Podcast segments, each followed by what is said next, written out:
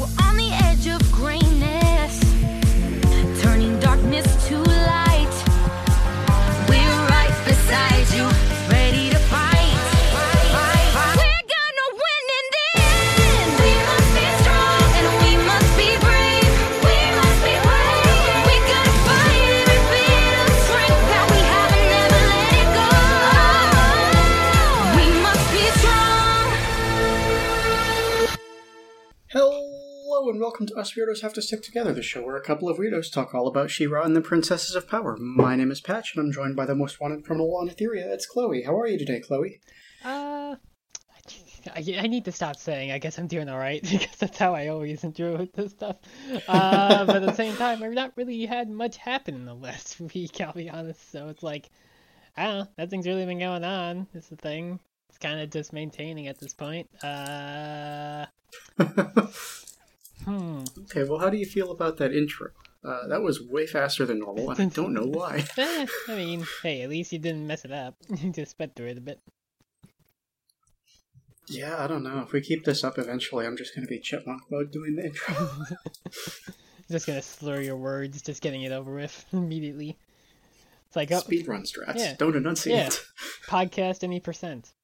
You don't have to keep thinking up different ways of, like, you know, trying to call me the most wanted criminal on whatever. If you just speed through it, then it's not audible at all. So nobody can actually say what you're saying or hear what you're saying. Case in point of saying things too fast and then you slip over your words, me there, saying that nobody would say what you're saying. I don't know if anybody actually uses this, but there are some podcatchers that let you slow it down to 0.25%, so... Oh, yeah. They would understand. Yeah, because, like, I'm the podcast app I use is, shit, what's it called? Fuck, the one that has, like, the red icon. It's got, like, pod in its name, shit. I mean, they all do. I'm sorry. Fair, yeah. Pocket Casts, right. Because okay. I'm the kind of person where, like, I don't have, like, app names display on my phone for, like, the app drawer. And also, because I'm on a, like, I have a Samsung Galaxy S21, so, like, it can have, like, different launchers. So I use a launcher called Nova, which lets me hide, like, a bunch of the apps that I know I'm not going to need as much. So, like, my app drawer is really just, like, it's, like, 12. It's, like, 4 rows of 3. Where they're like, me being a bit of an OCD person, have to be like, oh, well, I'm going to have the top one in the first row and the top one in the third row be the same color so it matches. Like that. And that's just how I do it. Or it's like, I also have those, like, by, like, category. So it's like, oh, the top app is, like, my music, podcast, and audiobook apps. And then, like, you know, like, the bottom one is, like clock and some other ones associated with that, like calendar, like lifestyle stuff. That's how I would phrase it. But yeah, no, I don't have the app names display because I don't need them if I just know what the icon is. So it's like, I don't know what the fuck the app is actually called. Well, yeah, I certainly can't fault you for that. Yeah.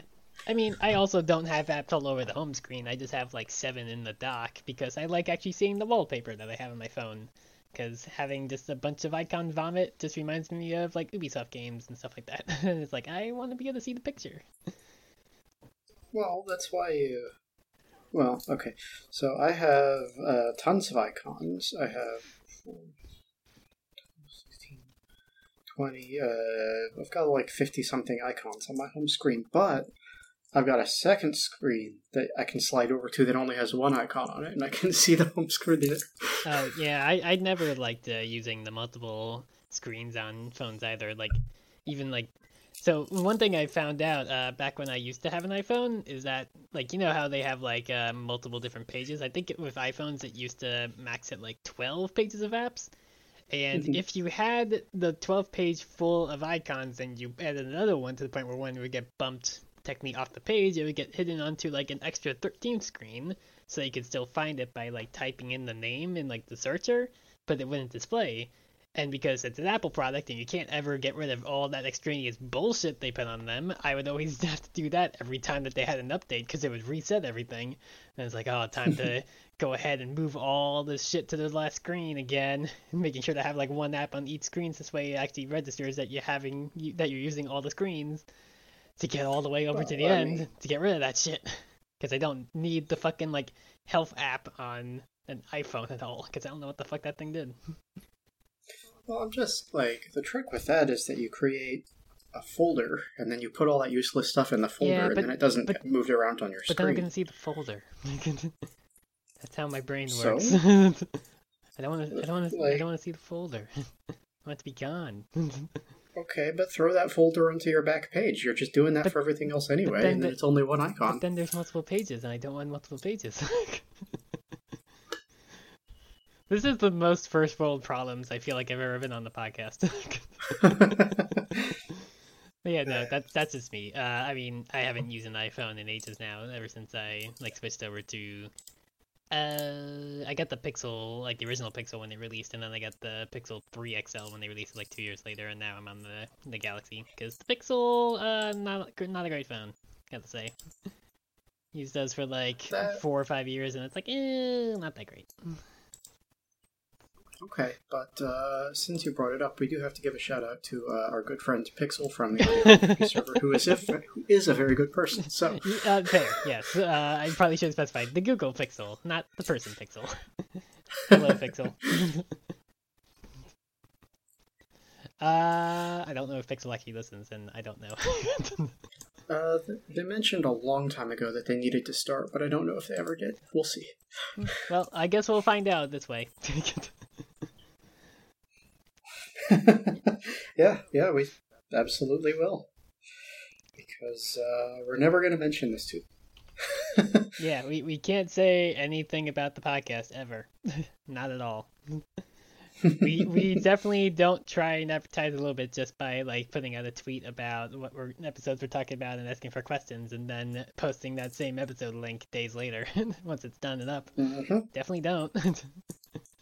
I mean, that's like I kind of feel like bare minimum amount of like trying to advertise something. It's obviously like we could be going like full fucking overboard with like just filling a bunch of like bullshit tweets and reminding people to listen to our shit, but I feel like that'd get annoying.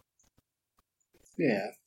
Also, like, neither of us is trying to make a living off of this, so we also don't need to, necessarily. Yeah, very true.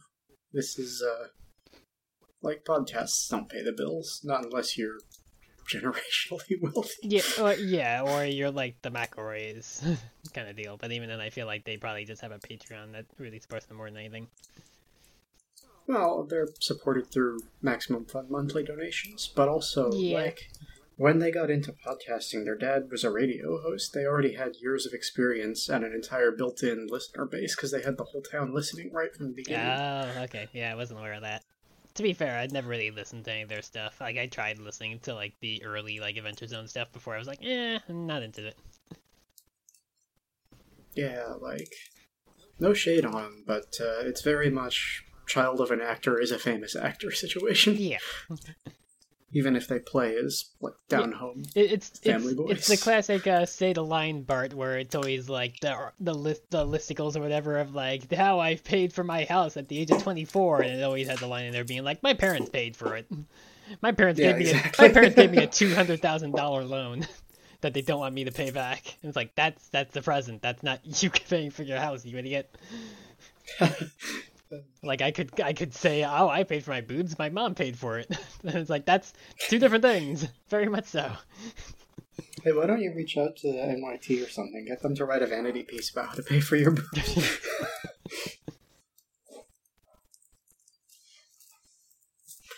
Wow. I'm happy to report that I have some positive news in the community center volunteering saga. Mm-hmm. Because people were there today, so I actually did work. Yay, at least... it only took 4 weeks, but I finally started on the project that I'm supposed to be doing. You're finally actually helping there, rather than having to clean up a mess somebody else made, or being just locked out because they weren't open and didn't tell you. Yeah. were unable to do anything because none of them had the login information that I needed to access their electronic systems. Right, yeah, I forgot what the second one was. Remember the first and the last, because the first was the most like, holy shit, what? and the second was literally last week, so yeah, no. Difference there. Yeah, so it's happening. It's going forward. It's going to be a lot of work, but the project has started, so yay. It's about dang time. Yep. Yeah, no, at least it seems like it's actually getting better finally after almost a month. Yeah,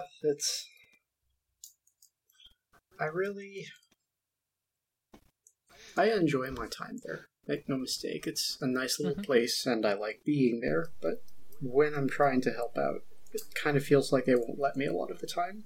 So actually being able to get in and work today is a real positive step in our relationship. Yeah. It's kind of like one of those things where it's like, oh yeah, you're starting a new job, and like for the first few weeks, like the people that are supposed to be training you don't know what the fuck to do because they don't have like your equipment ready or whatever. And it's like, why did you have me start then if I can't do anything? Because there's no fucking work for me to do because I don't have equipment. That is almost what happened at my job, because they actually wanted me to start they started on the day after Memorial Day. They actually wanted me to start like the week before that, but then like they had to call me up that like Thursday or whatever beforehand, being like, hey, we need to delay you by a week because we actually don't have equipment for you, so you can't actually do anything. And yeah, so they were like, yeah, even though like most of that first week especially was still just like shadowing to see how stuff was done, it's like they still wanted me to actually be able to have the potential to do something, I guess. Well, yeah, I guess the way I would describe it really is that so somebody built this system, I want to say like 2 or 3 years ago, right? And there's just been no one working in this office ever since. So I'm like the new person that they hired to come try and figure out how to use this archaic system that no one's touched. If I were to compare it to an office. Mm. Yeah, that doesn't sound great. But yeah, I don't know. Now that I'm working, I really like it because it's very much like when I was with the class that introduced me to this library, we designed our own classification system for the library's specific needs, right? And now I'm implementing it and getting it all put together. It's almost like I'm building their information systems, and that's really cool to me. Hmm.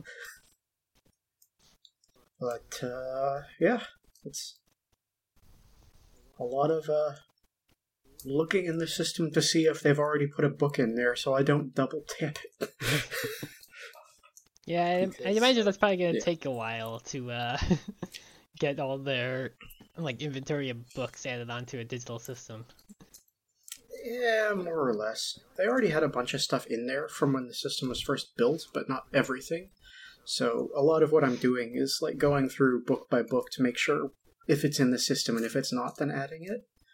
It's kind of like a collection audit, so to speak. Hmm.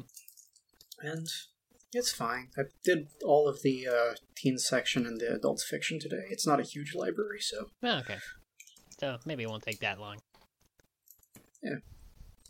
I kind of thought maybe about once I'd finished this project, continuing to go there and just like volunteering my time in the library as like a temp librarian, but given my experience at this place, I don't think they super need me to do that. Yeah. I had one person come in today to turn in a book, and that's it. Oh, yeah. It's like the days that, well, I guess both my current job, but also more in particular my last job, when it's like the few days where we were only getting, like, we would get like maybe like 3 packages in at my old job, and it's like, okay, I guess it's just UPS today and nobody else. Cool. Yeah. Those are always like the not only just like the slowest days, because like, I mean, especially during the pandemic, I was mostly just there in case something happened, or if somebody came by to pick up one of the many packages that sat in there for 2 years plus at the point that I left. But it was also like, well, I guess I'm just going to keep looking out the window every so often to see if the fucking FedEx ground truck showed up, because like, they used to actually have a schedule of when they would show up for the deliveries before COVID, and then once COVID hit, they were like, I guess we'll show up sometime between like 10:30 to 2, and it's like, Thanks, cool.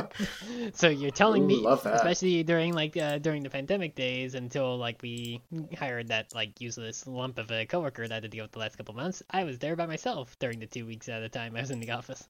So it's like, I need to always make sure that these idiots know that they need to fucking hit the buzzer to call security to call me on the radio. And for some reason, sometimes they would not hit the buzzer, or if they did hit the buzzer, the security team would call the fucking phone line in the mailroom, and it's like, my guys, if I was actually there, I would see them or hear them knock on the door, because it's right there next to the loading bay. You have to call me on the radio, because if I'm not answering the door for the first point, that means I'm not there. So call me on the radio, please. But yeah, that didn't change in those 2 years I was there, and I don't know what's going on there now, because I haven't been there since early February. I don't know. They're probably underwater. Considering that, like, that place was already, like, kind of looking for some sort of excuse to get rid of us in the mailroom anyway, because, like, turns out when you have a useless coworker who keeps making mistakes, turns out MetLife as a whole stops really wondering why we are paying a different company to have people there running their own mailroom for them. Yeah. God, I kind of still feel bad at times for my, like, supervisor there being like, yep, I'm out of here. Good luck with this idiot. Because, like, God, that guy was just useless. Like, it was easier to do the job when he wasn't there, because, like, it was always having to, like, hold his hand for every little fucking step. And it's like, I've showed you this, like, 3 times at the least this week alone with how to delete... void a label, and it's like, how do you not remember this? you are older than me, but you are younger than the supervisor. What's going on?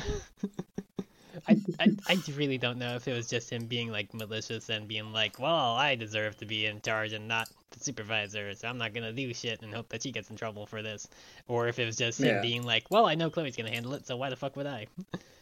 I was like, well, and then, like, having to hear from the supervisor being like, "No, let him fuck up," and I'm like, but he's already fucked up enough, and if he keeps fucking up, it's gonna look bad on all of us. And then it's like, I mean, that was like back when I still didn't know where I was moving, and it's like, I don't know if I am gonna be moving or not, and also I'm not telling you that at the moment because I'm not set in stone with anything. So I'm gonna have to be out of my apartment in like middle of February, and I don't know where I'm going yet. So, yeah, that's fun. Yep. I gotta figure out my living situation because my lease expires in December. Oof. And they want to renew me for a whole year, which I can't do because I graduate in April and then I have to leave the country, and I'm not paying rent on something for 8 months if I can't live there. Yeah, fair. Does your place not offer month to month? I haven't been able to get in contact with them to set it up at all. Like, they have contact numbers, but they just keep either ignoring my voicemails or not getting them. Yeah, that's a bummer. It's kind of like what I'm going through at the moment with Planned Parenthood, because, like, I don't think I've brought this up, how, like, my current doctor that I, like, the doctor that I originally had back when I started at this Planned Parenthood, when I moved here, like, I guess she moved on to a different location, so they basically shifted me to another doctor, who's the one that I had my 6-month follow-up with 2 days before I got the boobs put in, and she, like, authorized all the normal, like, prescriptions and all, just like normal. She did kind of bring up, like, you kind of need the progesterone because you'll have boobs, but I'll sign off on it anyway, and then, like, weeks later, she's, like, calling me up being like, well, why are you taking the progesterone? You have boobs now, and it's like, you signed off on this, and I have to put this out of pocket. Now you're telling me to throw $100 worth of pills down the drain, lady? And it's like, so it's like, between that and also the fact that, like, she had told me that, early September, schedule blood work, and it's like, she didn't specify what blood work, so I'm like, okay, I guess she means general blood work, and no, then it's like, during that same call, she's like, no, you're supposed to get hormone level check, and it's like, we did that, like, 3 months ago with the other doctor, and it was fine then. The only difference is that I had to stop my hormones for like a month, like the weeks leading up to and after the surgery, but it's like it shouldn't have dropped off that much because I'm still taking the Spiro. And also, you didn't specify, so how was I supposed to know? I thought you meant general because you didn't say check the hormone levels. So it's like, that was the day that, like, my car was out. The commission, so I had to walk in the rain like 40 minutes to and from the Planned Parenthood to do that. And it's like, now you're telling me that was useless? So, like, I sat on that for the last couple of weeks being like, actually, no, this doctor sucks. I want to go and find a different place because this Planned Parenthood also never gets a hold of me. And I told them this, like, over, like, their messaging system, being like, hey, I'm going to this other doctor. She needs references and stuff of my medical records. Please fax them over. They haven't got back to me yet in, like, almost... Well, yeah. In almost, like, 4 days. And it's like, what are you doing? Did you send them? It's like, well, I mean, like... I'm going to be honest. That doesn't... When I moved to Canada, my doctor told me not to bring medical records because up here the doctors just handle it intra-doctor. You don't have to provide your own. Yeah. And so I gave them my previous doctor's information, and apparently it never managed to make it to Canada. So I wonder if the difference is that the new doctor I'm looking at is actually an endocrinologist. Like, she actually specializes in, like, trans healthcare. Like, found her. Oh, nice. I found her via the pretty popular like, informed consent, like, providers map on Reddit from or in the morning, like, your hold account. So it's like, yeah, like, everybody's familiar with that if they're looking at trans stuff. But, like, I found this doctor there, and, like, she called me up, like, the next day after I put in a request for... I don't really need an appointment till, like, November, because that's how much I still have, like, plenty of Spiro and progesterone until then. So it's like, and also I still have a full vial of the estradiol valerate, so it's like, I'm good still. So it's like, well, I might as well, like, try to get this in the books now, before then, because I don't know how busy she is, even though she said she's accepting new patients. But then she called me up, like, the next day being like, yay, just need the medical records faxed to me. But, like, if they don't get a hold of me soon, I guess I'm going to be going into Planned Parenthood being like, just print out the files for me, please. I'll just bring them there, like, before work, because at least she's open at, like, 8 in the morning, and I don't go into work till 9:30, so, like, I guess I'll fucking drive by there and just be like, here's the files, because they're dragging their feet, because it's like...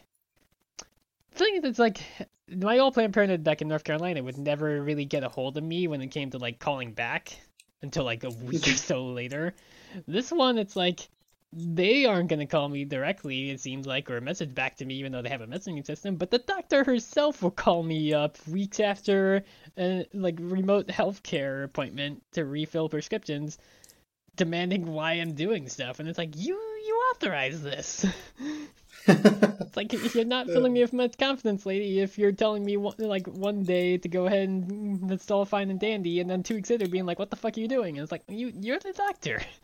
It literally has your name here on the paperwork that I saved saying that you authorized it. So screw you, I'm going to keep putting that progesterone up my butt till another doctor, the endocrinologist, maybe tells me no, or I don't know. Yeah. Like, I know other people that have had VAs done that still take progesterone and still have boob growth, and it's like, their doctors are cool with it, so I don't know why this lady is having a bit of an issue. Yeah, to the best of my knowledge, it shouldn't be contradicted or anything. No, because, like, I mean, progesterone is really just to help them mature. It's not as much to help them grow. I mean, by the logic that this lady is going on of, like, you shouldn't be taking the progesterone because you have boobs now. It's like, well, technically, shouldn't I be also not on the estradiol at all by your logic if I already have boobs? It's like, you're not stopping me from that, taking that. So, I don't know. Like I said, this, like, the more I sound it, the more it's like, this just feels wrong. It's also, that Planned Parenthood it's not situated in a good area of Hartford. It's kind of a shitty, rundown area, so it's like, I don't want to be around there anyway. It's like, this is obviously different, but one of the things that really struck me about healthcare when I moved to Canada, up here, I was with a trans specialist at first, but she got moved to a different clinic, so now I'm just on a general practitioner, and that trans specialist who I was with first, I told her that in Texas they had me draw blood every 3 months to make sure my hormone levels were stable, and she was horrified by that. She could not believe that they took that much blood out of me. She said once a year at most. Yeah, like when I was when I first started my hormones at the Planned Parenthood in Raleigh, North Carolina, like I think it was maybe like 6 or 8 months after I started when we did the first blood work, I want to say. Oh, gee, well that's way too long. Well, I mean, to be... like when you first start, you gotta check up on it because otherwise, you don't know if you're getting the right dosage. They might have. I'm honestly not sure, but like it's no. I don't think we did because my first appointment with them was telehealth to get started on hormones. Period. So like I don't know. I'm also trying. To be fair, I'm also trying to think back to 2 years ago almost at this point when it's like, yeah, turns out the last 2 years has been fucking crazy. Really, the last 2.5 overall. But it's like. I don't know. It's been fucking insane for everybody, so I'm like trying to think of the specifics. The only thing I remember specifically about that day was me sitting there on like the hold line for the doctor to show up, while going through my mind of like, oh fuck, am I making a huge mistake? Can I really do this? Good thing I shut down that part of my psyche that time compared to like all the other times I originally had an appointment on the books and then canceled it. I must have done that at least 3 or 4 times before I finally actually settled with it to get it going in late November that year. Because turns out this shit is scary at times, especially when you're just first starting. Yep. Yeah, it surely is. Mm-hmm. Yeah, it's worth it in the long run, though. Starting is the scariest part. Although I guess also one of the scariest parts for a lot of people is trying to tell their friends and family, because you never really fucking know how people are going to take it. Hey, guess what? I just did some Googling. You had your first check-in at 3 months, and it was telehealth, so they did not do blood work. Did you, like, go through the Discord or something? Yep. What did I mention? What? Okay, I guess I mentioned that. I would have mentioned that in, like, February of 2021, I guess, right? Yep, February 25th, 2021. Jeez. Way to expose me on the podcast? I don't know. We can delete that if you want. No, it's fine. It doesn't matter. I don't live in North Carolina anymore. I mean, I was fine saying I went to the Raleigh, North Carolina Planned Parenthood at all, but it's like I don't live there anymore or anywhere close to there anymore. But it's like it's just amusing that you were like, what terminology did you search to find that? I just searched for posts from you that included the word telehealth. I guess I would narrow it down. Yeah. Huh. Well then, there you go. Thanks, Discord. But also still fuck you. See, this is why you can't say anything around a library. Yeah. We have good search skills. But also still fuck you, Discord, for still trying to get into NFTs. I'm sure that they're still trying to figure out a way to do that shit, even though they stopped. Almost certainly. Yeah, definitely, I would say, yeah. I mean, it's an inevitability. I mean, we saw Keanu Reeves go back on making fun of crypto, and now he's yelling for crypto, so... Oh no. Yeah. I mean, I remember that, like, there was early on, it was, like, the stupid NFT shit going around when, like, somebody was doing an interview of him because it was around the same time that the Matrix movie was released last year. And he just laughed at the concept, and now here he is, showing that shit, of course. Alas. Yep. I feel like there's, like, really not a single person that has so much money and fame and wealth that has actually, like, stopped from having the blurring worms. Like, I don't want to fully say Daniel Radcliffe. I mean, we're talking about him in a different, like, part of the Discord, because it's like, he at least seems like he's having fun with stuff he does, and he at the least also is, like, the most vocal against the bad wizard boy author lady. But, like, yeah. at the same time, it's like, he's... I feel like he just doesn't really need to do as much, I feel. He has plenty to settle himself for multiple lifetimes from playing that role. But he at least seems like he's having fun with doing stuff like playing Weird Al in a, like, movie about Weird Al. An extremely fictionalized movie, yes. Yeah. And also, I mean, like, I can't help but also remember when he did the little pincers in the 6th movie, and it's like, yeah, but that's him just being a goofy teenager at the time, like, getting to actually be a goofy teenager for once in those movies. Yeah, I mean, I don't know how it happened, but somehow, despite all the money and fame, Daniel Radcliffe wound up being one of the most down-to-earth people out there, and I love that for him. Yeah, it's like, hey, at least there's maybe, like, a few examples of it. Now that we said this, the universe is gonna, like, throw some terrible news about him in the next couple of weeks, I feel. Wow, you hold the phone. I didn't say he was good. I said he was down-to-earth. That's different. Fair, yeah. I mean, he's not full of ego about himself. Yeah, true. Hey, with how much stuff has still been happening around that series while the Shrieking Shack was covering those books just by fucking coincidence, or through them manifesting that bullshit, I guess, in a way. It's like, you never fucking know.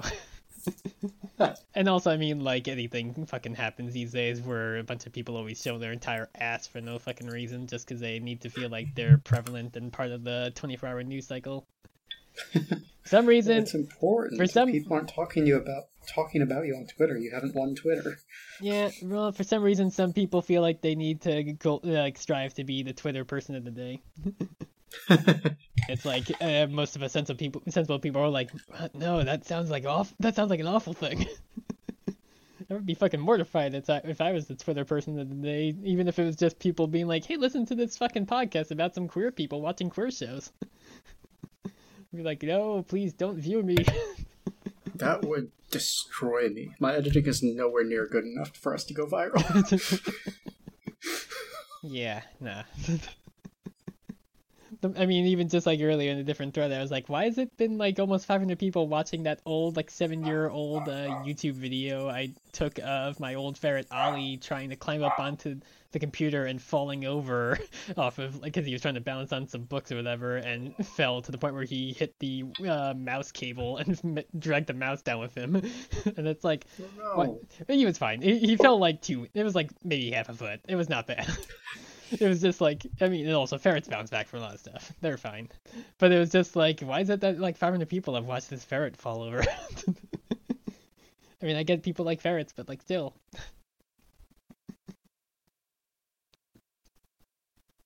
Yeah, fair. Ferret. Ferret. I did do a couple of other things this week related to pop culture, so... Infamous Second Son, good. I like it. I haven't finished it. It's good. Yay. It's much better than the first two Infami. But I guess it would be Infami, not Infamouses, right? I think so, yeah. I think that's how you... Well, it's a title, so maybe that's... It might be Infamouses, then, if it's because of the title, yeah. Yeah. I'm going to stick with Infami. I like it better. Yeah, no, it's cool. The only thing that I would say is that there's a couple of other characters with powers that you get to copy their powers or whatever, right? Mm-hmm. And if you just play through the storyline, you're best buddies more or less instantly. Like, you have to fight both of them the first time they show up, and then you have a conversation with your brother, who's a cop, and follows you around everywhere. Fun. And, after that conversation, you get to choose a good option or an evil option, and if you pick the good option, you're just immediately friends with this person that you were just beating down a second ago. Oh, you know, it's a defeat means friendship trope. Yeah, yeah. You gotta fight to become besties. Like, one of the...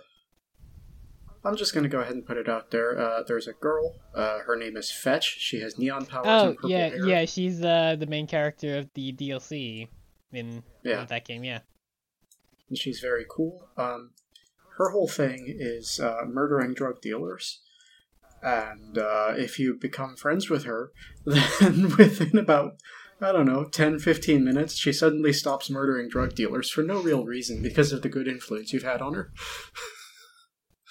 So, you know. Yeah. Instead, she just ties them up and leaves them for the cops. That's so much better. I remember that they gave because I think actually, I don't think it was DLC. I think the Fetch story was actually a separate thing. It was like a little download. Sure is. First Light. Yeah, because I remember they gave that away on PS Plus one point. And I meant to play it at one point, but I never did before I got rid of my PS4. I think I remember hearing people say it was good. Yeah, it's very good. Well, I mean, I haven't played that one yet, but Second Son is very good. Yeah. Well, I mean, after hearing what you said about 1 and 2, I feel like there was only the chance to go up, right?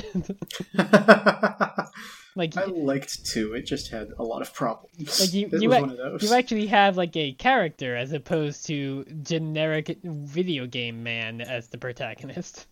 Yeah. Like, I mean, just the fact that it's, like, a person of color. It's like, oh, okay, you're already doing a lot better considering that you're not just playing fucking white-ass boy Cole. Yeah. Who got to be in PlayStation All-Stars Battle Royale twice. I think the thing that is the most damning about Cole as a character is that in the DLC for Infamous 2, where he turns into a vampire, he just has no opinion on that whatsoever. Yeah, I feel like getting turned into a vampire when you didn't know vampires exist might elicit something of a response. Yeah, you would think. But no, he's just totally on board, I guess. He wants to kill the vampire who did this to him, but other than that, he doesn't really care. I mean, that doesn't undo being vampirized. At least going by... It does in this game. Oh, well, not going by VTM 5th edition rules now. It's, if you can kill the vampire who vampirized you within the first night of being turned, then you go back to being normal. Oh, okay. At least there's still, like, a time limit. Yes. But, yeah, so... I don't know. I just feel like most people with actual characters would have had something to say beyond, oh cool, I have vampire powers now. Is the vampire guy, like, is that a superpower? Is that just his power? Or is it just that they were like, is it like a Red Dead Redemption 2 thing where they, or a Red Dead Redemption 1 thing where they just decided to release zombie DLC for no reason? No, she's just straight up a vampire. Okay. So it's not, like, so it is straight up an Undead Nightmare sort of situation where it's just like, what if we had that game but also undead monsters? Yeah, pretty much. Where when you're done with that, you get to just run around as like undead zombie John Marston.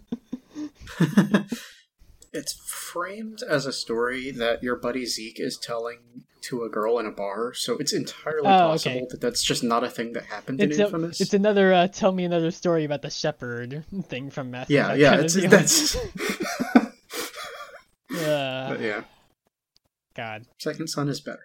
I just reminded myself that fucking scene of like the two people in the snow is actually just straight up stolen artwork that they just put in the game. Much like the picture of what Tally's face looks like, just being an edit of a lady, like an actual picture of a lady, and it's like, what was going on with Mass Effect 3? Well, they had access to a Shutterstock library, so I guess they must have. Yeah, I may or may not have accidentally completed 100% of the map in Infamous Second Son. So, let that tell you how much I like it. From what I've like found out about you just doing this podcast for almost the last year, this doesn't really surprise me, considering you said you did all the Ritter trophies and all the Arkham games. Well, that's true, but I didn't do that for the first two Infamous games. Oh, okay. I think I must have missed that, or it just didn't come up. Yeah, I mean, I did a little bit, because by doing collectibles is how you enhance your powers, but once I got the powers I wanted, I just didn't bother. It wasn't interesting enough to keep it up. Yeah. I don't know. I can get into collectibles, but only if there's, like, an aspect to them that intrigues me in some way. Yeah, I guess Riddler trophies are good because there's puzzles, you know what I mean? Yeah, I guess I shouldn't also throw shade because I'm also one of the kind of people that is like, oh, well, this new area in the Blade has the map obscured. I need to walk all over it to get every bit of the map. It doesn't do anything to show the entire map. And like, I eventually had to give up because in Chapter 5, like, weirdly enough, I get spoilers for Xenoblade Chapter 5, you get a boat and you have like a big like, it's like a big like sea area and like straight up like basically based on like the like sea area from like about roughly about halfway through the first game with a slightly different name and everything, but just also made much bigger because they can actually make a game run bigger and be better on the Switch compared to the Wii. And it's like I had to stop at that point with trying to get all the map because the boat handles like ass, and it's like, oh, if you're the kind of person that can't proceed unless you do this, you're gonna fucking hate Chapter 5 with trying to get every little part of that map with the fucking weird-ass controls for the boat. So the boat has, like, normal, like, you know, video game racing sort of controls in terms of, like, Go, because Go is on the, you know, ZR. I have to remember what the fucking trigger on the Switch controller is. But reverse is on B. It's not on the opposite. Which I get, that is like basically Mario Kart controls there, but it's like, I don't know, it's I guess it's because like, you know, you need the trigger and stuff for like, and the other bumper for like drifting and using items. You're not using it for much of anything besides like a few shortcuts for like different menus and stuff in that game. And it's like, oh, the boat just handles like bad. The bad boat. I mean, hey, cool that you're trying something different, Monolith Soft, but also, if you make it Xenoblade 4 or whatever you do next, please don't do a boat. you ain't Wind Waker. I mean, hey, to be fair, Wind Waker is only that big that it needed to be because they definitely cannot fit everything in smaller living zones. They needed plenty of distance between, and just hit it with sailing. Well, I think the important thing to remember is that Ubisoft's pirate game Black Flag has terrible graphics and frame rate because they couldn't make it always have the ocean loaded and also look good, so... There were also all the times that I saw people show compilations of the boat glitching out and just flying through the sky at times in that game. But also, that's Ubisoft games in a nutshell, I feel. Hey, at least they delayed the definitely not Black Flag 2 game that's live service. Oh, I'm again. Sorry. Yes, that's the one I'm talking about. Oh. Skull and Bones. Yeah. Yeah, that game's been fucking hanging around for ages, and the word about that just so much is that they're basically just being forced to release it because they made it. They basically did like a 38 Studios thing with a deal with Rhode Island, but with like I think South Korea. So it's like they're just Hong Kong. Yeah, they're just like contractually obligated to put this game out, even though it's like the word from all the people working on it. It's like this game is bad. It's had so little like actual like direction. People in the upper management just kept being dropping off the project or quitting, and then having other people come in and say this is dog shit, do it all over again. And it's like, yeah, I mean that game was originally like announced in like 2016 or something, so it's like it doesn't surprise me. Well, what I will say in their favor is that they announced it as a live service game and everyone hated it, and so they scrapped it and started it over as not a live service game, so they got that right at least. Oh, they're not doing live service anymore with it? Supposedly no, but who knows. Well, I mean, it's still probably going to be bad, because it's like, everything coming out about it has just sounded bad. Oh god, the Wikipedia article is still listed as coming to Stadia. Well, that ain't happening. The weird fucking cross-culture of people in Splatoon where I saw a person's message be R.I.P. Coolio and Google Stadia. Because, I mean, one of those you can feel bad about, the other you can just laugh at because everybody expected the Stadia to die anyway. You know, Stadia, just bad idea all around. My one friend that works for Google even just brought it up when it got announced. He's just like, nobody here thinks this is a good idea. It's just we're just being forced to have this thing be a thing. He wasn't on the team doing it, but it's like, he was still just like, yeah, no, nobody here knows why they're doing this. And also, it being Google, everybody's like, well, start the countdown before it dies, just like all the other things that Google announces and then gives up on years later. Yay. Oh fuck, the game development for Skull and Bones started in 2013. Yeah, because it was a... Oh yeah, because it was really envisioned as an expansion for Black Flag, right? Yeah, well, the... When Black Flag came out, there was like a customer satisfaction survey, right? Mm-hmm. And the results of that survey indicated that the fans wanted a pirate game that wasn't Assassin's Creed. Like, it hugely positive after Black Flag. That is kind of just what Black Flag was, and then it just was, like, remodeled to just be Assassin's Creed, right? Because it's, like, it's so different than the other games, and, like, to the point where... I mean, it's just a pirate game. Yeah, yes. Like, I mean, like, the main guy kills an assassin and just, like, this seems like a cool weapon, takes the arm blades, uses them himself, and he's like, fuck all this shit. I'm just gonna be a pirate. Well, I mean, spoilers for Assassin's Creed 4 Black Flag, but... Spoilers for a game that's almost a decade old at this point, if not a decade old. The premise of that game, he does just get stuck on a deserted island with an assassin, and then, rather than do anything, he immediately goes to murder that guy. Like, desert island, murder, 2 seconds, flat. And he's a pirate, and the assassins are assholes. To be fair, everybody in the world of Assassin's Creed is an asshole. Situational. But, some are more assholes than others, like the fact that Hitler was a... Was Hitler a... I forget if Hitler was an assassin or a Templar in their story. Templar. All right. I remember there was definitely... The assassins are the good guys, remember? Right, but I distinctly remember there being, like, a log that mentioned that there was, like, someone who was an assassin who was also just a universally reviled asshole in history. That probably happened more than once. It wouldn't surprise me. Ubisoft would definitely try to act like they're not political while still eating the political cake. Yeah, you gotta remember, the assassins are the anti-authoritarian ones, so...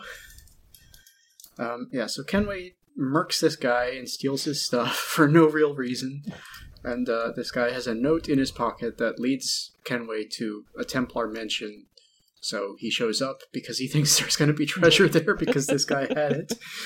And that gets him in contact with the assassins. And while he does go to be a pirate for like 5-ish years, the overarching plot of the game is him eventually realizing that he has to stand for more and becoming a proper assassin. Dude, just be a pirate. Just be a cool pirate guy. I mean, I get it, yes, but also, like, the assassins are the only ones in this game who are jumping on slave ships and freeing the slaves, so... Yeah, okay, there's that, I guess. Pirates sure ain't doing that. True, yeah, I mean, yeah. God, I'm just like, obviously that didn't happen historically, but I'm just saying, when you're presented with these two factions, one of them's the good guy, you know? Yeah. I mean, this is also just reminding me of, like, when they actually announced Skull and Bones, when, like, I was watching the Giant Bomb, like, stream of that, like, E3, whatever, and, like, Dan Recker was like, wait, pirates did this stuff? And it's like, Dan, what did you think pirates were? Pirates would murder people and take shit. He's like, yeah, I wasn't sure. It's like, Dan, you are at your most Dan at this moment. Please stop. Yeah, Dan Record, everybody. Yeah, so that's yep. That's me. I didn't play Assassin's Creed this week, but we talked about it a lot. Hey, I mean, they also announced like 8 more Assassin's Creed things in the last week as well, so I feel like it's at least partly topical. Because, God, they're never going to stop with Assassin's Creed, and I feel like they're also never going to actually, like, do anything to wrap up the story of Assassin's Creed, as much as Assassin's Creed has, like, an actual modern-day story. Well, that's what Assassin's Creed Infinite is for. That's where the modern-day story lives now. It's not in the main games. If you want the modern-day story, you have to install this other app. I'm just over here vomiting profusely forever. It's reminded me of, like, all the fucking bullshit from, like, Destiny 1 of, like, oh, if you want the actual story of Destiny, you gotta read, like, stuff about, like, you know, lore in this companion app. It's like, why didn't you put it in the game? Well, like, I get that. I can see where Ubisoft is coming from with this, because people have been complaining about the modern-day sections as long as Assassin's Creed has been a thing. That's true. Like, I mean, to be fair, the, like, modern-day setting of Assassin's Creed has always just been, like, the thinness of excuses for them to be like, let's go to this historical time period by looking at your mind memories of your ancestors. Because apparently you just have a lineage of millions of, like, hundreds of or thousands of people that went around just doing a lot of murder for the greater good. And we'll also bleed that stuff over to you, so this way you can do that stuff, because we don't want to actually show any training montage in the main story. Yes. Honestly, I think a modern-day Assassin's Creed game could be really cool if they dedicated the time to it, but since it's just, like, 5-minute chunks here and there that take you out of the main story, it's frustrating, you know? Yeah, I feel like it's also, like, that probably gets into, like, messier territory if they're gonna be like, right, you gotta train to be an assassin in the modern day so you can actually off, like, political people in the modern times, and it's like, definitely not political, that's Ubisoft. We're definitely gonna... No, it doesn't. You definitely have to go after this person. That's definitely not Donald Trump, not at all. I'm just saying, like, within the Assassin's Creed lore, the number one most... Templar-controlled business on the planet is Ubisoft. Yeah, so. Yeah, I do remember that, yes. I mean, and, like, also, I mean, eventually the story becomes that Ubisoft is, like, making video game versions of the Assassin's Creed games. Yes, that's part of Black Flag, actually. You were a QA tester for their new pirate game. Right, yes, I do remember that, too, yeah. Yeah. What the fuck is that series? I played all of, like, I guess 3 of those games, because I played, like, all the AC2 ones, and, like, I rented AC3 back when Blockbuster was still a thing in the prehistoric times, and, like, played it for 6 hours where I was like, this is bad, and stopped, and then I never bothered to play an Assassin's Creed again, because,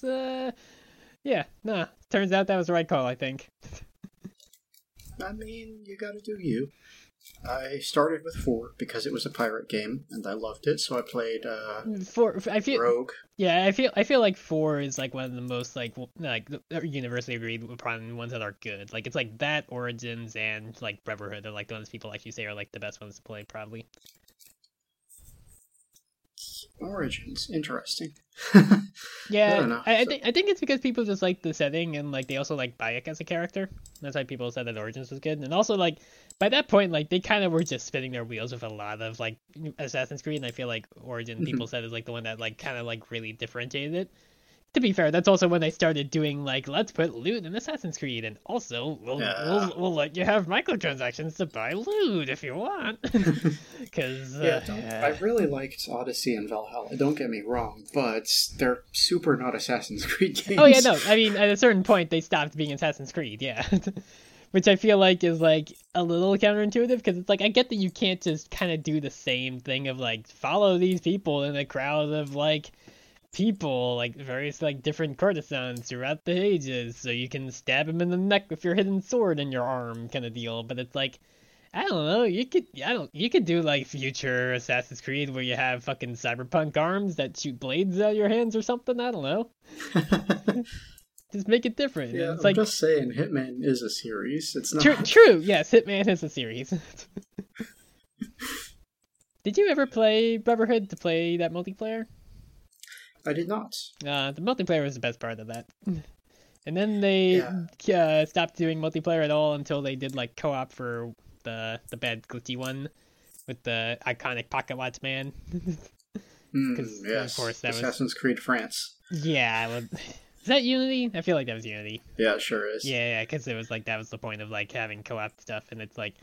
Nobody remembers the name of that guy. Everybody remembers the fucking pocket watch, just like the iconic cap for watch underdogs. Or watch underdogs? Watch underscore dogs, man. Yes. I actually do remember that guy's name. I'm just choosing not to say it. I'm the one person on the planet that remembers that the guy's name is Aiden Pierce. And now you and the listeners know as well. I will never remember that, so no worries there. Fair. I think they put that guy's hat in the various like division games. It's definitely the most not political. You having to take back the White House from like domestic terrorists. Definitely not political. Yes. Yeah. Okay. Well, as much as I am enjoying our chat, we are 50 minutes in and we are talking about Assassin's Creed. Would you like to talk about She-Ra? We will eventually get to having the preamble be an hour long before we actually cover it up. Yeah, sooner or later, we're just going to stop talking about cartoons. I mean, hey, we've been talking about a certain different thing to cover. Yesterday about it was definitely not a TV show, but we don't know about that just yet because that would be a lot. That would be would be at least a year of our lives.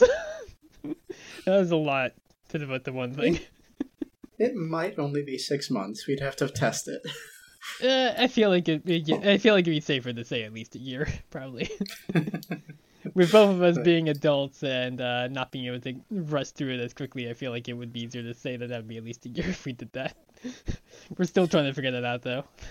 It would be a very different format, I'll grant you that. It definitely would, yeah. I honestly don't know how we would, like, make synopses of that. it's a much different format than a 22-minute-long show. Yes, I am going to ask that we move the discussion away from that right now, though, because I think we're just kind of... we're queerbaiting our listeners is what we're doing. Oh, no. Alrighty, so, She-Ra. My episode today is Season 4, Episode 5, Protocol, which is called that for some reason. It's not a word that they use in this episode. Yeah, I noticed that too. I guess it's just because of like Adora dealing with like Light Hope stuff. Yeah, probably. But even then, that's weird. That's kind of the B plot. It's like it's weird to name it after the B plot, essentially. Yeah. So today we open in the Whispering Woods with Lonnie driving a Horde tank at just full speed and throwing Kyle all over the place because there are no seatbelts in Horde vehicles. Yep, we have established this multiple times. Yeah, they don't believe in safety. And he also doesn't have a chair, so he's just really out of luck. Yeah, well, if Kyle dies, we've still got like 80 more Kyles in the cloning vats. There's plenty more Kyles. I don't know if we do. Like, that's the lore we have established, but given the way people act on this show today, I'm not super sure that that's... This might be the last Kyle clone. I don't know. Kyle seems like he would definitely die at least like 3 times in this episode alone, too. I mean, he is this universe's He-Man. It just doesn't know it. So I guess maybe he just has super regenerative powers or something. So he just keeps coming back. Yeah. And from there, we cut to the Fright Zone, where She-Ra is battling a bunch of Horde robots, and she's just winning really easily, to the point where she's just bored. But actually, it is just a simulation. Light Hope is frustrated that Adora is not taking her training seriously, but Adora doesn't think she needs any more training because this obviously isn't helping her. She's got her eyes closed and she's still winning this fight. She did a lot of power leveling between sessions, I guess.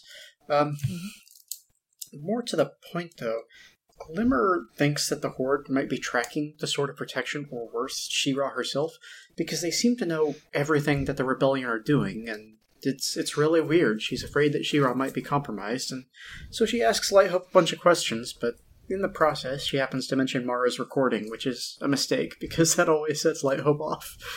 Because you know the deal, Mara was compromised, she was unhinged, she was dangerous, it doesn't matter what she said, she can't be trusted, the same deal, every time. Yeah, that's still a complicated bag of worms, as we'll also see more in this episode later on. I also just like that, like, at no point have they ever considered that there might just be a traitor in the Rebellion, if that's how they know what Adora is up to. No, clearly they must have figured out some way to track a magic sword.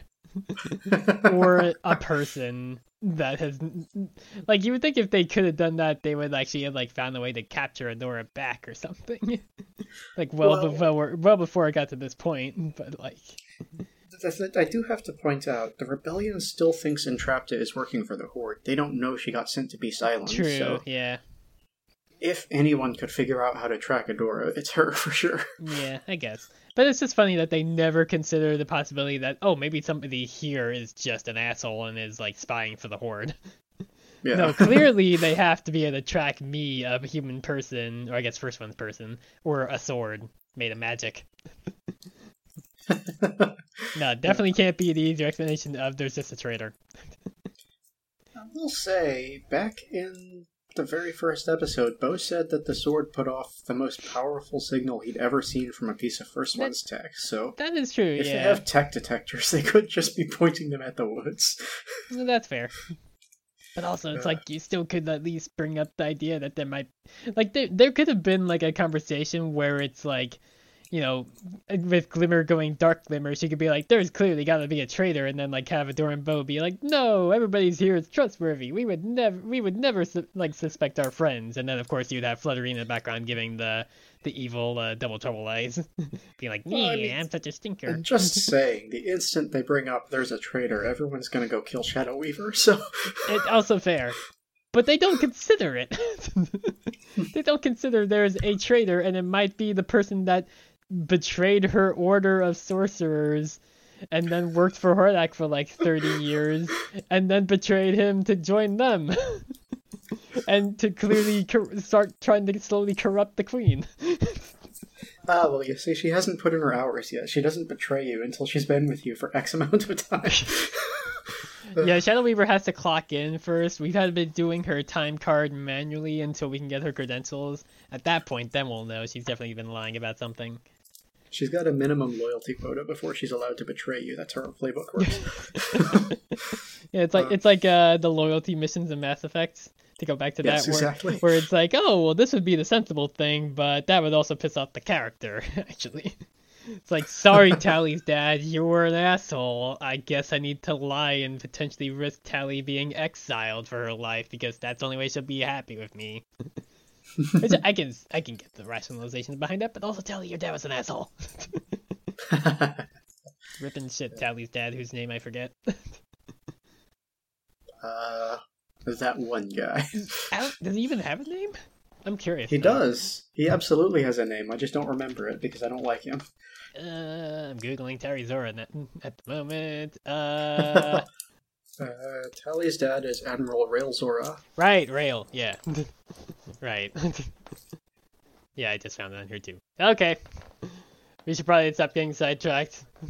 Yeah, I just Googled Tally's dad. I didn't go through. Fair, I only Googled Tally herself. That's the difference. But, yeah, so let's see. Adora brings up that Mara had kind of mentioned a weapon, and that maybe if Adora knew what that weapon is, she could use it if it could protect them from the Horde, but Light Hope just says that she'll explain everything once the planet has been balanced, because that's what She-Ra's job is. And then she starts glitching out. Adora thinks she's just avoiding the subject, but it's hard to tell because she's glitching, so if this is an act, it's a good one. Am I forgetting, or didn't Mara herself in the recording, even though it was all glitchy, say not to use the weapon? Yes, she straight up said, do not use the weapon. And meanwhile, Adora's like, a weapon? That sounds like something that might be useful. We should use that, even though the previous She-Ra died saying not to use it. The previous She-Ra said that I should be the last She-Ra if I did this, because I don't want anyone to use the weapon. Well, sorry, Mara, that plan of yours messed up. That was like the one thing you did wrong.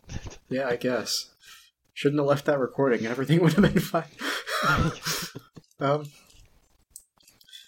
But yeah, so we cut back to the woods, where Lonnie gives us a convenient monologue explaining why they're here in the woods. Catra has apparently sent them after some sort of special armor plating, which they had to steal from a mine in Rebellion territory. But as she's driving, a hole just sort of melts in the hull of the transport, and some wires cut, which slams the brakes. I don't know what wire this is, but it stops them dead in their tracks. They almost flip. It's ridiculous. Yeah, it broke the brake line, so now they don't have any brake fluid. Well, okay, but yeah, if they broke the brake line, though, then they wouldn't be able to stop. They wouldn't stop immediately. Shh, don't worry about it. Anyway, this is where the credits are, and I'm pretty darn sure that is the longest cold open of the series so far, because it was like 3 minutes before we got that. It definitely did seem like it, yeah. At the Crystal Castle, Adora is trying to get out, and she's using this sort of protection as, like, a lever to try and wedge the doors open. But Light Hope has... Yeah, I just like how Light Hope is like, that is not the use of the sword of protection, and Adora's like, well, you never tell me shit, so how am I supposed to really know? Clearly, like, hey, it was a door tool this whole time. The sword can become a cup and a mop. How do you know it's not actually designed for this? Light Hope, if the sword has these functions, how do you know it's not also a crowbar? I mean, it is a crowbar. That's just not what it's made for. Well, it's doing that now. Yeah.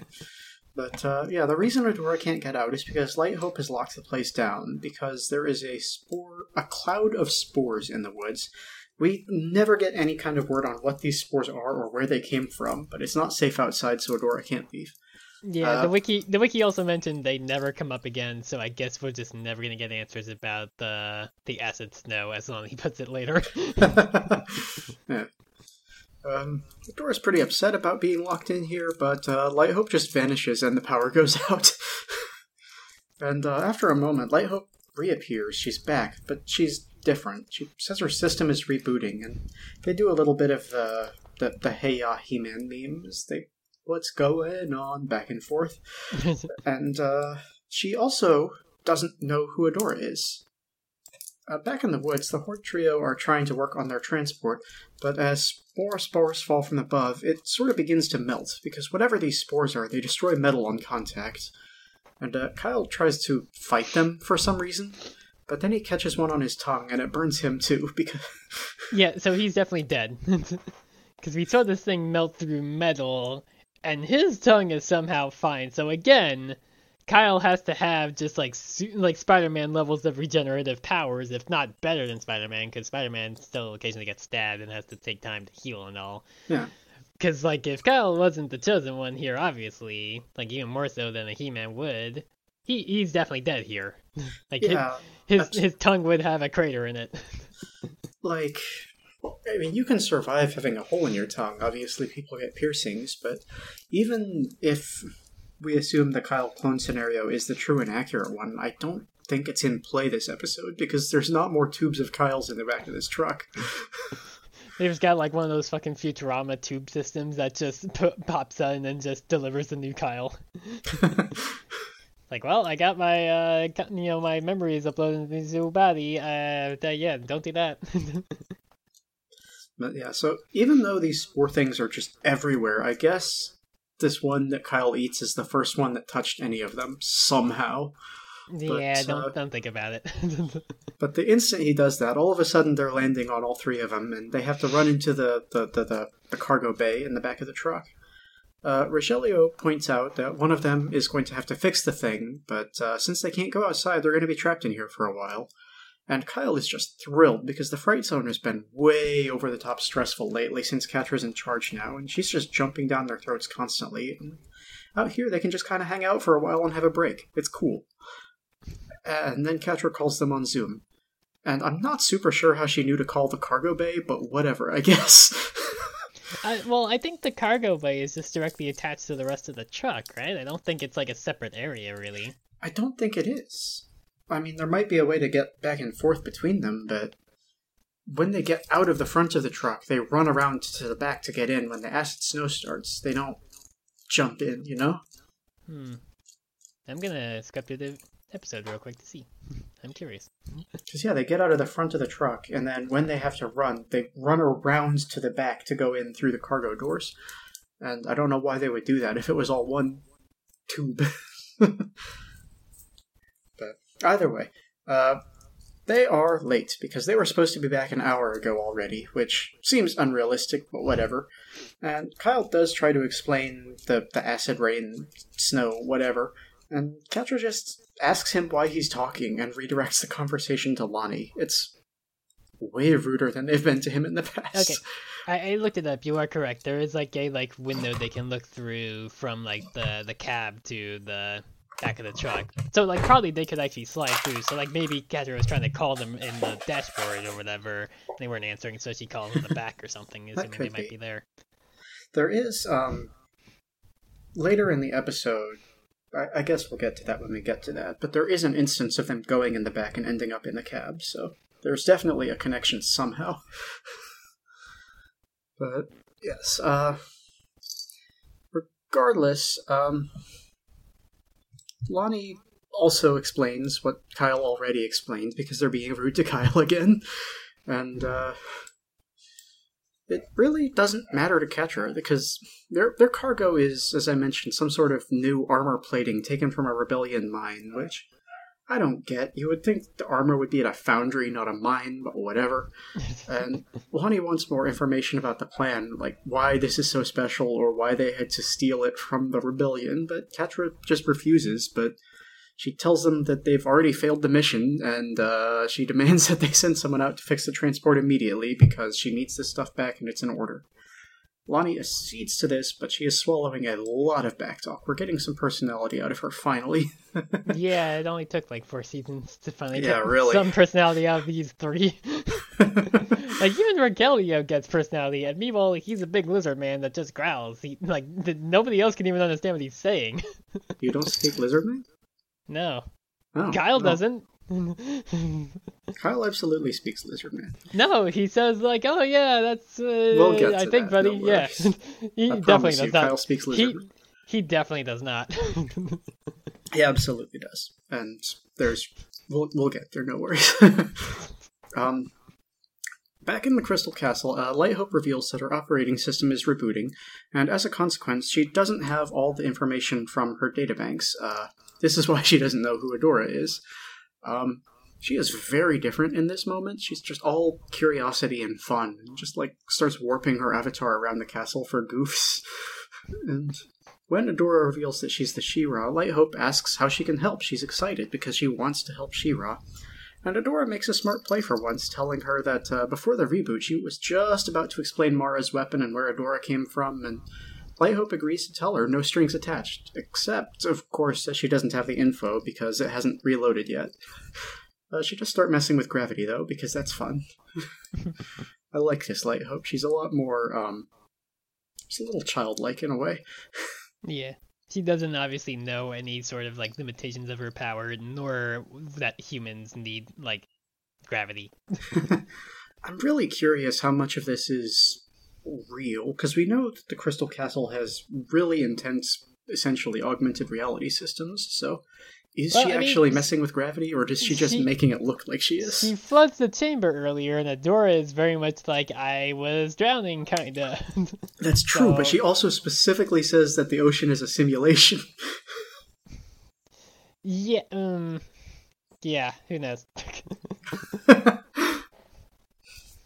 Some holodeck with safety settings turned off stuff. Yeah, so back in the transport, they're trying to decide who goes outside to fix the transport and the acid snow, and for the first time, kind of like ever, they don't just immediately make Kyle do the bad job. Lonnie says that they're going to choose through a game of Bot Shield Laser, which is apparently their rock, paper, scissors. I'm kind of surprised they even have this, given the Horde's views of fun, but whatever. Yeah. Kyle protests this, and he asks why she gets to decide how they go out, and she tells him it's because she's the leader, although Rogelio points out that he, in fact, is the leader, and, you know, it's he disagrees, but he plays along anyway. It's a draw, though. They all throw shields, so they have to try again. Back in the castle, Adora hits the ground after the gravity comes back on, and she asks if LH has learned anything useful, but she doesn't seem to know what that means, although she did learn how to make spiders, so she makes a bunch of those. Trouble is, she doesn't know how to get rid of them, so Adora has to transform to fight them. And I don't know about you, but to me, this is the most egregious. Like, it really, really felt like they were going in for a transformation scene here, and then they didn't. My note here says, damn it, show me a transformation. Like they start because the music and the zoom in and everything, and then just bloop. They keep just teasing me about it.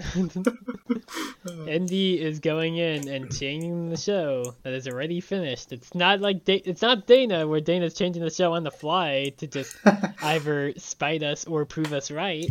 It's like, no, Indy is changing a show that is finished just for our versions that we're watching. Yeah, you can tell this one's a rush job because, the musical cue starts, and so does her way she moves, but then all of a sudden it just ends, so. Exactly. Clearly, Andy wasn't expecting us to catch up as quick as we did. Despite us going at 2 episodes a week, and therefore clearly telegraphed. Though, to be fair, I say that, meanwhile, we actually were a little bit off of, how far we're going to be in this season before the Owl House episode airs. That's true.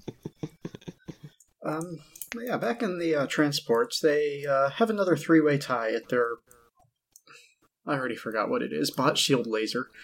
And since this clearly isn't working, they just need a new game to decide. Rogelio pulls out his cup and ball game, suggesting that they can use that to decide who goes outside, but well, yeah, they tie, but it's because each of them have a three-way tie of I beat you, but you beat him, and he beats me kind of deal. It's not like they all just keep throwing the same thing. Well, they but they keep tying, and that's what matters. I do like the little, bits where they just have, the same, three stills of, a robot, a shield, or a laser just destroying the other one. Just keeps, flashing between the three for, 10 seconds as Kyle's just trying to figure out the logistics of who wins. Yeah, so when Rogelio starts playing with the cup and ball game, Kyle says he has an idea and just rips the ball off. This is mean. I don't know why he did this. Yeah, not cool, my guy. This is the first time Kyle's had an opportunity to be mean, and he goes for it instantly. He sure does. So She-Ra's fighting the spiders, and she asks Light Hope how long loading more of the data will take, but apparently the reboot has gotten stuck. It won't load past 36%, and they have to manually reboot by installing a data crystal at the core processor, which, I have been there before, believe me. Windows. But yeah, that processor is past all of the spiders, so fun. Light Hope then tries to help, but instead doubles the number of spiders. And when that doesn't work, she just floods the entire building to drown the spiders. And Adora, also, yes.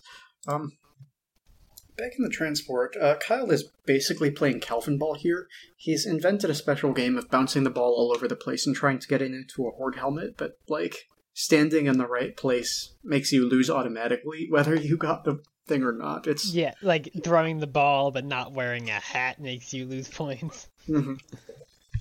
I don't know what the move is here. Is this because Kyle knows that he would be the one voted to go do it if they vote, right? Oh, yeah, no, definitely. So is this just him trying to rig the favor in the system in his favor?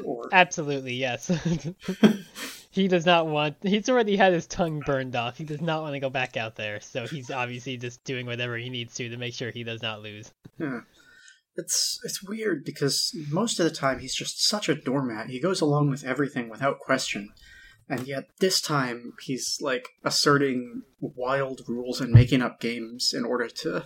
I don't know. But this is why I feel like maybe the clone thing isn't in play for this episode specifically, because he is desperately trying not to die, and that's unusual for him. He needs to be within a certain radius of the fright zone in order to respawn. If he dies out here, he dies for real.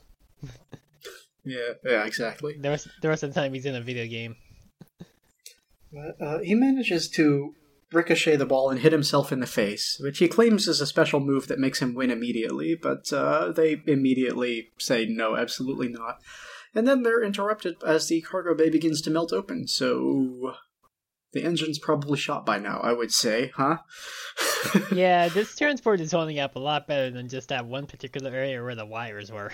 Yeah, really. Considering if it was going at that pace, this thing would have melted like a half hour ago in their time. Mm-hmm. Yeah. They would all be dead for sure. Entombed in molten metal, yes. Terrible way to go, really. Adora wakes up from drowning to Light Hope, who didn't know humans couldn't breathe underwater. They're more or less at the data core now, so Adora just kind of squeezes through some crystal things to get there as stuff starts falling from the ceiling. Because apparently the spores outside are now compromising the crystal castle, which is kind of wild considering the whole first one's tech thing. You would think if the spores could do that, it would have happened a long time ago. Yeah, this is why the spores really don't make any sense.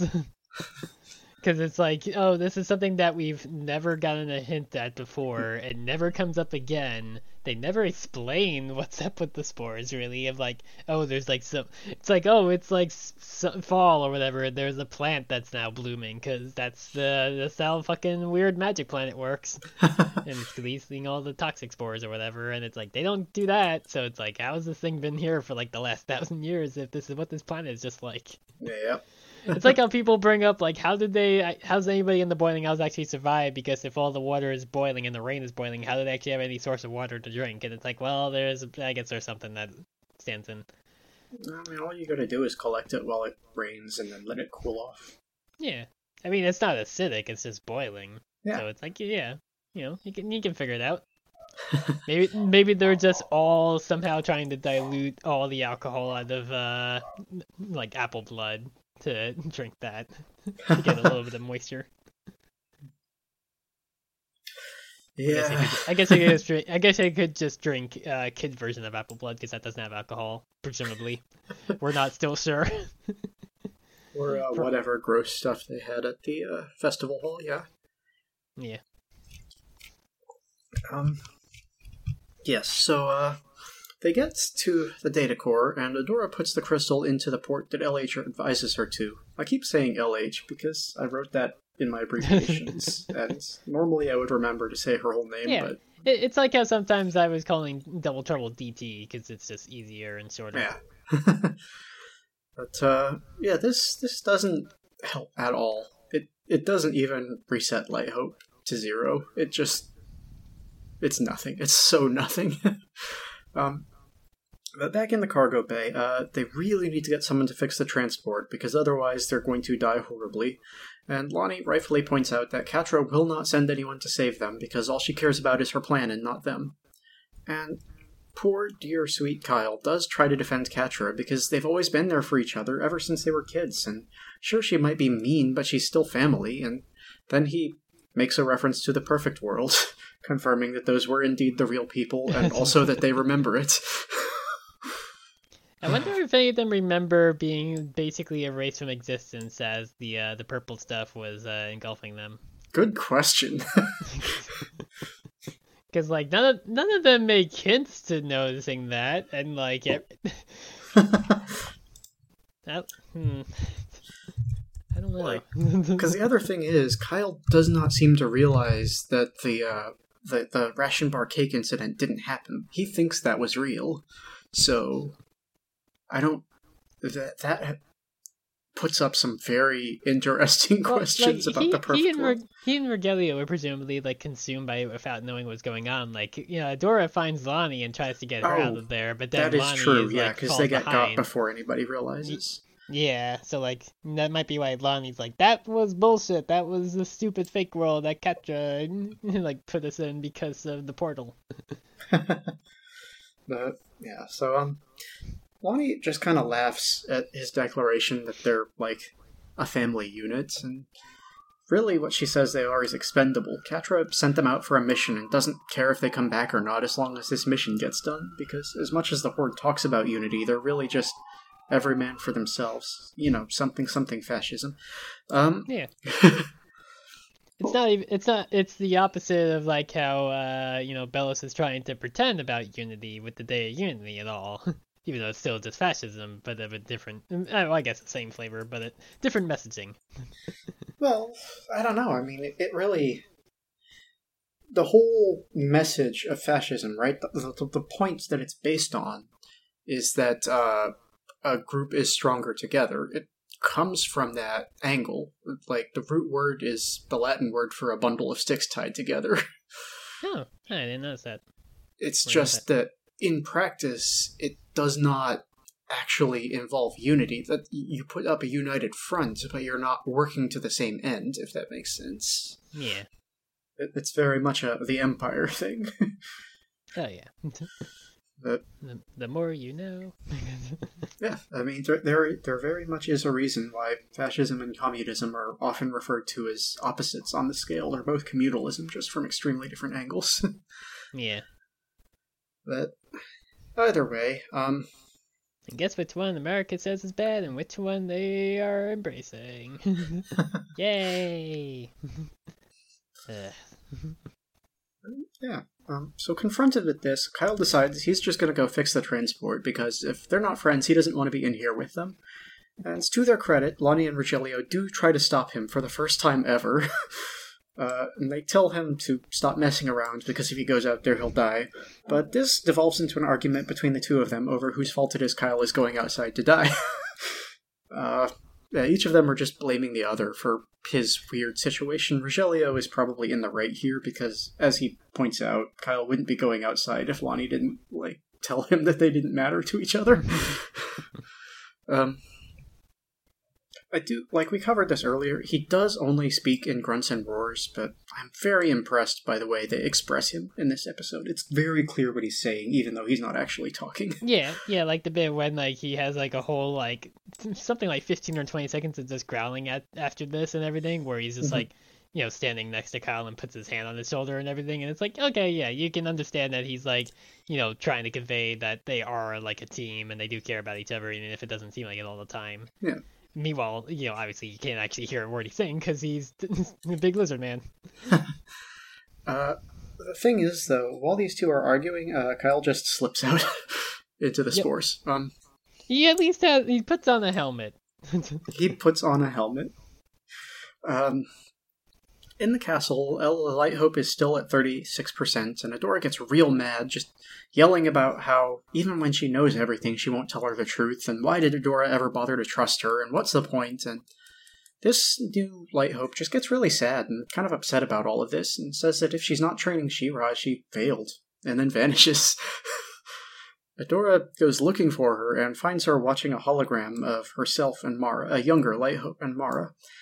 Mara has brought her flowers because she thinks Light Hope will like them, and she thinks it must be hard being stuck in the castle all the time, but Light Hope really does like them, and she likes them aesthetically, really, and she says she especially enjoys it when Mara comes to visit because they're lesbians. Modern Light Hope... It's a very gay energy charged conversation. It really, really is. Modern Light Hope searched her database to try and help Adora and answer her questions, but this is the only thing she remembers that has anything to do with Mara. This, and a feeling of warmth, because, again, lesbians. Adora seems surprised the two of them were close, and when she says that, Light Hope seems surprised that she and Adora aren't, which leads Adora to explain that she's frustrated by the constant refusal to answer questions and the I'll-tell-you-later shtick. Light Hope says that she does want to help She-Ra to try and protect her, but sometimes she just doesn't have the power or ability to do that, and this particular Light Hope seems to feel real bad about it. Adora apologizes for what happened with Mara and the whole yelling thing and says that if Light Hope wants, they can be friends, which she does seem to like. Out in the woods, Kyle has put a Horde helmet on and gone to fix the machine, and I just want to make a note. We get a first-person view just for a brief second, and these things have a really terrible field of vision. It's no wonder these guys can't shoot straight. Yeah. They have very severe Stormtrooper syndrome. Yeah, it's really bad.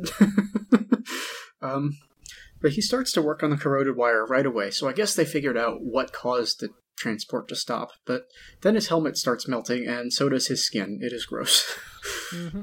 Well, he doesn't, fully melt. He just gets, burns on him. But it's, I mean, if what we saw actually happened to them, that had happened to the transport, this show would not be rated for kids. Yeah. He does manage to fix the wire, surprisingly enough, but then he passes out from the pain of being melted alive. So, inside... As one tends to do, being melted alive. You know, normal being melted alive stuff. Inside the transport, Lonnie says that she never should have let him go out there alone, which, honestly, what is two of you melting together going to achieve? But... Rogelio opens their cargo crate to reveal the armor plating, and while Lonnie is hesitant, since this is their payload and Catra will probably kill them if it comes back damaged, she does agree. They, use it as an umbrella, basically, hold it over their heads as they run out to save Kyle, and Lonnie just grabs Kyle and drags him back into the back of the truck, and while she does that, Rogelio finishes the repairs, and then runs back in. The plate is destroyed, but the vehicle restarts and they're able to get out of there. This is how you know that the back and the front must be connected, because they go into the back and then the truck drives away. Yeah, I said, from that picture from the episode, it shows that there is, no door, but they must just, dive through the window to get to the front seat. Yeah. And, back at the control console, Adora places the data crystal into the other port, which immediately repairs the castle. So, with this, I'm willing to accept that the spore clouds are a naturally occurring thing that have happened more than once, because if the castle can self-repair like this, it's okay, I get it. But it's just weird where they came from, and yeah. The Light Hope we all know and dislike is back, and she does not like Adora at all anymore, and she's super not into helping her and isn't going to answer any of her questions again. She says the spore cloud has dissipated, which I think is thanks to the castle rebooting, because there was a huge flash of light when that happened, so... I don't know, maybe the castle has something to do with spores? Did Light Hope cause these spores to trap Adora here? We may just never know, because nobody seems to know anything about the spores, and they don't accept. Yep. Adora does say that since she and Light Hope are friends now, Light Hope can trust her and tell her everything, but Light Hope is just back on her all will become clear stick. In the transport, Kyle wakes up, burned all over, and sees Lonnie and Rogelio also burned all over, and he realizes immediately that the others came to save him and that they actually do care. Lonnie plays it off, but Rogelio gives a long and rousing speech about how they only have each other and they have to stick together because the Horde clearly doesn't care if they live or die, and this is also where he admits to being madly in love with Kyle and wanting to make out. And Kyle says, yeah, we should do that probably. Finally, we got back to the Crystal Castle. There might be some extrapolating on your part there.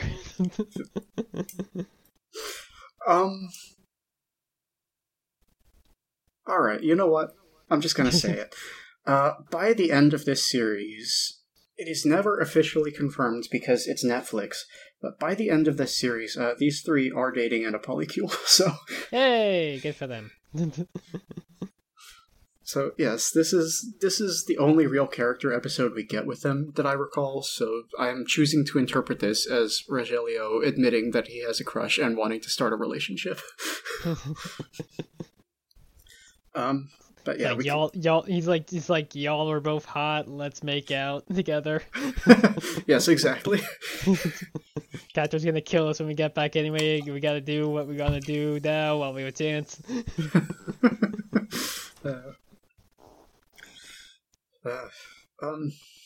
At the castle, Light Hope is once again watching the hologram of Mara bringing her younger self the flowers. It does seem sentimental and kind of cute for just a moment, but then she states out loud that this memory should have been purged in accordance with the Heart of Etheria project and permanently deletes her own memory, so she just looms ominously over the screen as the episode ends. Yeah, definitely not foreshadowing who might be like an actual villain here more so than even the Horde. Yeah, maybe a little. No, definitely. Definitely not. We can definitely trust her. It's fine. Just because she's the only homophobe on Etheria. I'm sure that in, let's say, next week, we will probably get some more context for that and be like, oh, she sucks, we gotta kill her. Or wipe her memory or whatever. But yeah, that's my episode. Alright, yeah, I did like that we actually got an episode about those three, considering they really have not been characters. Yeah, it's... As much as I enjoy this show, it's been so much just, like, the main three this whole time. It was really nice to see another opportunity. Yeah, it's like the opposite of, like, last week when we were talking about, like, oh, this is the first time they really let Spinner and Natasha do anything, and it's not great compared to, like, oh, they let Catra's, like, B-Squad do something, and... It's them being like, yeah, no, she fucking sucks. Like, she's like, nobody in the Horde is gonna look out for us besides us. Yeah, like, exactly. Oh, yeah, it's good. It's characterization. It's progress. It's characters realizing that the Horde fucking blows and that they should leave potentially, which you get more of in the next episode. Yeah. Which I guess we should probably just get into because we're already at an hour and a half here. I mean, we could. I don't know. We could always go back to the old longest episode ever jokes. Well, eventually, I have to just be in, like, in our longest preamble ever, rather than the longest episode joke ever. Good call. Yeah, we somehow spend like 20 minutes talking about fucking Assassin's Creed. It somehow doesn't have any fucking besides forcing you into a cishet relationship, even if your character is a lesbian. Cool. It doesn't force you into a cishet relationship exactly. Yeah, it still forces you to have a kid. Yes, it does force you to have a kid. That's not the same as a cishet relationship necessarily, because when people complained about being forced to have a kid, what they did was they updated it so you could be extremely mean to the father of your child. True. Yes, I do remember that, but still not great. I do not love you, and I am only with you to ensure my bloodline continues, said Cassandra. Yeah. We should probably just get into it, huh? Yes, I agree. Yeah. Alright, the following episode, episode 6, Princess Scorpia, opens with a shot of Scorpia just asleep in her, I can't call it a bed, it's not a bed, it's the Horde, it's like a bunk. And this is where we see that she has a little picture on her nightstand showing that her parents are both ladies. So yay, she has lesbian parents. Yay. Makes a lot of sense why Scorpia is a hopeless lesbian as well. She was raised that way from being a child. I actually wonder about that. Like, we're gonna get a little bit more of Scorpia in this episode, and I don't know how young she was when the Horde assimilated her, so to speak. Well, I think from what she tells Emily of her history, I'm pretty sure she mentions that her grandfather is the one who handed over the kingdom to Hordak. So I guess it's like implied that her mom that was like directly related to her grandfather, whichever one it is, probably is like, you know, has probably lived under Horde rule for a long time, ever since she was like a teenager or so before, you know, meeting her wife and having Scorpia. Yeah, that's fair. I just, like, she says she doesn't remember her grandfather at all, so... Yeah, he's probably been gone for a while. Yeah. And we don't know what happened to her parents either, so... Oh, we never see them? Not that I'm aware of. Boo. That's a bummer. I think this image is the only, clue we get to Scorpia's parents. now Googling Scorpia's moms to see if there's any other thing. Relatives, unnamed mothers. That's a great start.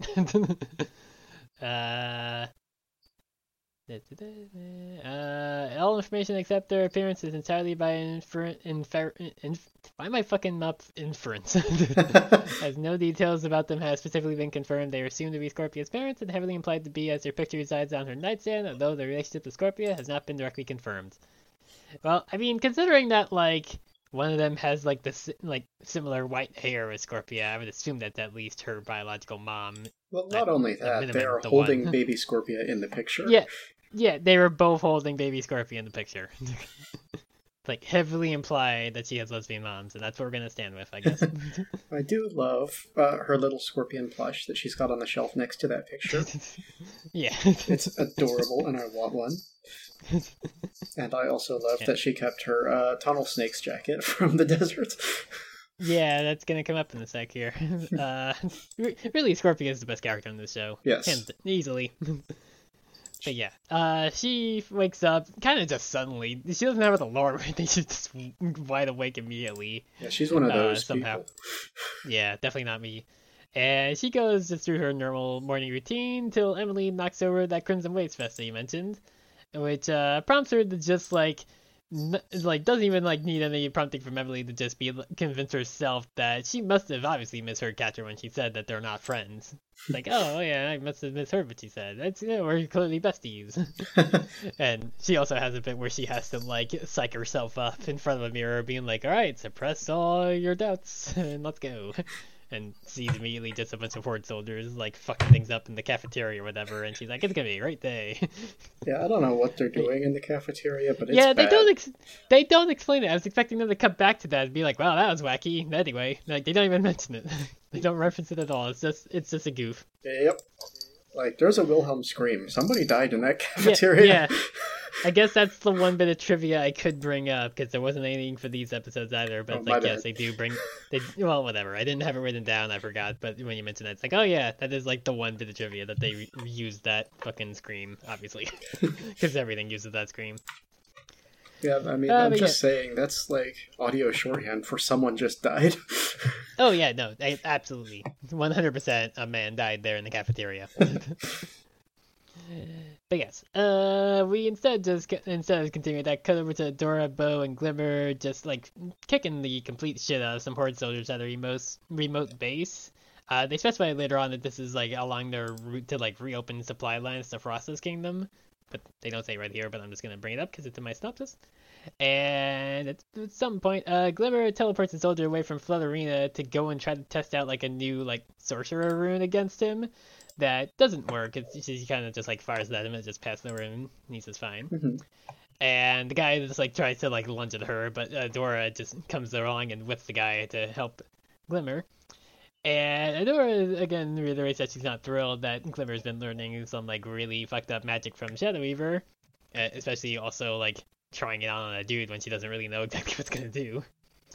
And Flutterina just comes by to thank them for taking her along, because it's apparently the first mission she's been on. And after everybody else walks away, Flutterina, not so subtly, tries to open up that divide between Glimmer and Adora even more so by saying that she's lucky Adora saved her ass right there, and that it's cool that Adora gets to give her orders and talk to her unprofessionally despite her status as queen, which pisses off Glimmer, and she tries to rationalize that she's not being given orders. And then, of course, like, Flutterina has to have the, like, lizard eyes, like, blink and everything just to remind you, yeah, remember, this is Double Trouble. Flutterina doesn't exist. Maybe. We're not sure still. This is, like, kind of one of the things where it really just, like, feels like very much like a kids show in the sense that they have to keep reminding you that this is Double Trouble and not Flutterina. And it's like, we haven't seen Flutterina Prime, like, the actual Flutterina, so it's like, you don't have to keep reminding people. And also, like, you would have to have watched the show up till this point to even know who this person is. Yeah. So I feel like you don't necessarily need to keep reiterating it. It's I was about to say, it'd be like if Lucy and Emily, you kept reiterating that they're girlfriends, but at the same time, I mean, literally the episode after they became girlfriends. Yeah, they do that, yes. Yeah, Emily's... But that's also because Emily has to reassure herself because of her fucked up upbringing. That's her trying to keep, like, her spirits high, being like, oh, Lucy wouldn't break up with me. And also, Hunter is not helping. But yes, different show. Over in the Fright Zone, Hordak is pissed that their northern outposts are being dunked on by the rebellion, which Catra just explains that she reduced them to skeleton crews, so this way the soldiers can be put to use for her larger scale plan, which we still don't really fully know, but it involves some sort of weapon. Because Hordak says that they're not ready with the weapon that Catra wants to set loose just yet, since, like, apparently her schedule is ahead of his. And he says that he needs Entrapta's notes to better understand the tech that he's working with, because I guess he just never spent any of the last, like, 1,000 years or so he's been on Etheria learning anything about the first ones at all. Lazy. I mean, well, I was about to say Entrapta's 16, though. She's 30. She's at least learned way more in 30 years about the first one's tech than this guy's learned in 1,000. Not great. But yes, but Catra keeps up the lie that Entrapta was a traitor and that they don't need her help. And Hordak's just pissed to hear that again, because, of course, he's still not thrilled about the fact that he's still having to come to terms with Entrapta apparently being a traitor, even though she's definitely not. And he swears that he'll prove himself to Horde Prime and needs those recordings no matter what. But yeah, Scorpia, meanwhile, is, like, walking towards Catra's, like, lair, lab, I don't know exactly what you would really call where Entrapta's hanging, where Catra's hanging out these days, but she's heading over to where she is with a cup of tea that she made, while Emily's just hanging along with her, and trying to, like, play with her along the way. But Emily immediately darts away as soon as Catra starts walking up to her, because Catra is just here now for the sake of this scene. Emily is the cutest, and I love her. Yeah, it's honestly surprising how much they've actually used Emily, I would say, because, like, I mean, Emily seemed more like, you know, a convenience or, like, a sort of, like, joke when, you know, Entrapta reprogrammed her, but it's like, yeah, Emily keeps coming back. Yeah, absolutely. And, like, and yeah, she's just, like a generic one of these, like, robots that we see in a bunch, but they give Emily personality and have her, like, actually, like, do, like, a little, like, she does, like, the R2-D2 thing. She does, yeah, like, little whistles and beats and stuff and, like, nods her, like, little, like, robot head. She's not just a generic robot. She's got purple lights. True, she's got the Entrapta coloration to the light, but the rest is the same as a normal Horde bot. But, yeah, honestly, not like, if I were to describe her as a character, I would call her a dog that they hang out with. Yeah. Like, Entrapta didn't even, like, repaint her. She's just got the same green paint. It's just that the light is purple because it's Entrapta tech, I guess. But, yes, before Scorpion can give her the tea, Catra interrupts telling her to find Entrapta's recordings for Hordak before just, like, grabbing the tea, guzzling, and tossing the cup away to walk off, because Catra's an asshole. She does make a beautiful face here, though. Yeah, but I mean, she's also just, like, demanding why Scorpia's still standing there and not getting to work. Oh, yeah, that one. Yeah, yeah, the deadpan, like, death glare. Catra. I mean, that's basically kind of just Catra's resting face at this point, more or less. Yeah, but this is different insofar as it's, like, overtired and freaked out and also deadpan. Yeah, it's all at once. It's the evolved form of her usual, like, look on her face. Yeah, she's not even being queer baity this time. Yeah, she's just being her tired, like, at the end of her rope self, basically, at this point. But yeah, Scorpia pep talks herself to Emily before heading over to Kyle, Lonnie, and Rogelio. Because, like, they say Rogelio a lot in the last episode that I actually remembered. It's Rogelio, not Rogelio. Yeah, soft G. Yeah. Yeah, and they're just, like, unloading a truck. I don't think it's the same transport from before, the previous episode. I think it's a different thing that they're doing. Yeah, I don't know what this is, if I'm honest. Yeah, it definitely doesn't look like the same gear, because they're not unloading the, like, busted-up armor that they had last time. They're not, but they're loading this truck. They're not unloading it. So true. And this is entirely hypothetical. Maybe I'm wrong here, but I kind of thought maybe that this was them gearing up to go on that mission, that it hasn't happened yet. I don't know. It, Oh, yeah, the one that Catra's been planning with Hordak. Exactly. Or do you mean that this is, like, set before the previous episode? No, that, yes. Oh, yeah. Obviously, This is extremely hypothetical. There's no real evidence for this, but yeah, I kind of get the sense that this is them preparing to go on the mission that we just saw go down in flames. Yeah, potentially. I mean, we didn't see, like, Catra or Hordak in the previous episode, nor Scorpia, for that matter. It was just these three, plus Adora and Light Hope doing their thing. Yeah. So, for all we know, yeah, potentially. Like, my thought really is just that, while it is true that Lonnie kind of badmouths Catra here, she's also not got the opinion of someone who just got left to die, you know what I mean? True, yeah, and also, like, Rogelio and Kyle don't bring it up either. Yeah, and they also don't hold hands, which is like total oversight. Yeah. Yeah, so yeah, maybe this is right before that. It might be the same day for all we know, just a few hours prior. It could be, but yeah, like I say, entirely theoretical. Yeah. But yeah, like you alluded to, like when Scorpia meets them, she's like helping them. Well, she's thinking they're loading the gear because she helps put it on the truck, even though it's like, no, we were unloading it. Or other way around? Other way around, no, yeah. It was supposed to be loaded, but Scorpia's taking it off the transport, right? Only for, like, and she's, like, saying, like, oh, yeah, one day Catra will recognize her efforts, and meanwhile Lonnie's like, the fuck she will. It's like, why, wake up, please, Scorpia. It's like, Catra doesn't give a shit about this. And Scorpia is just sad when Lonnie says the gear is supposed to be loaded onto the transport, not off. I had that in my notes, and I still messed it up earlier. And she goes to walk off, at which point we definitely know Scorpia is starting to realize the real truth of what's going on with Catra and the Horde in general. Like, even if she's not saying it, she's still at least starting to think about it.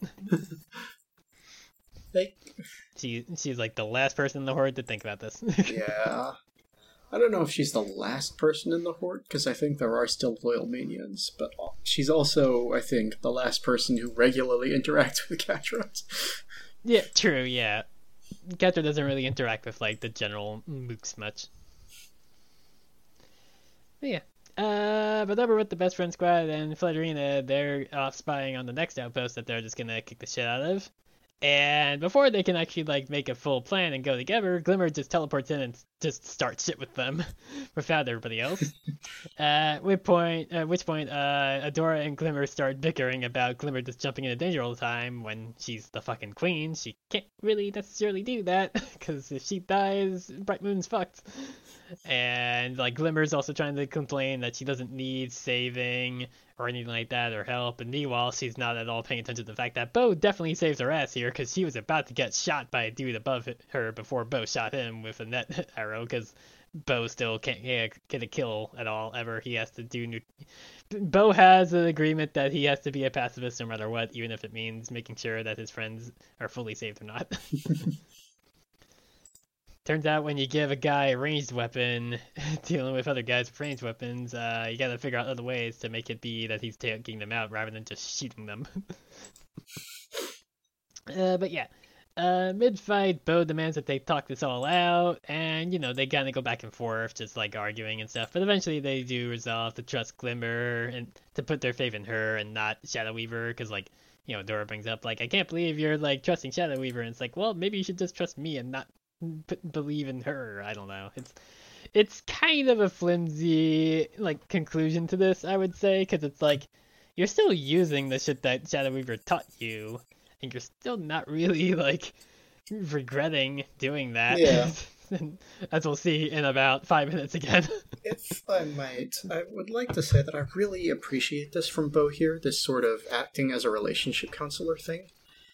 We've seen shades of it before, way back when he was captured in the Fright Zone, when he was, like, talking with Kyle through his problems about how no one respects him or anything. Yeah, like I mean, Bow hangs around two hotheads most of the time, and nobody else necessarily, so, like, he's kind of had to become this person, because otherwise I feel like at this point Adora and Glimmer would probably punch each other.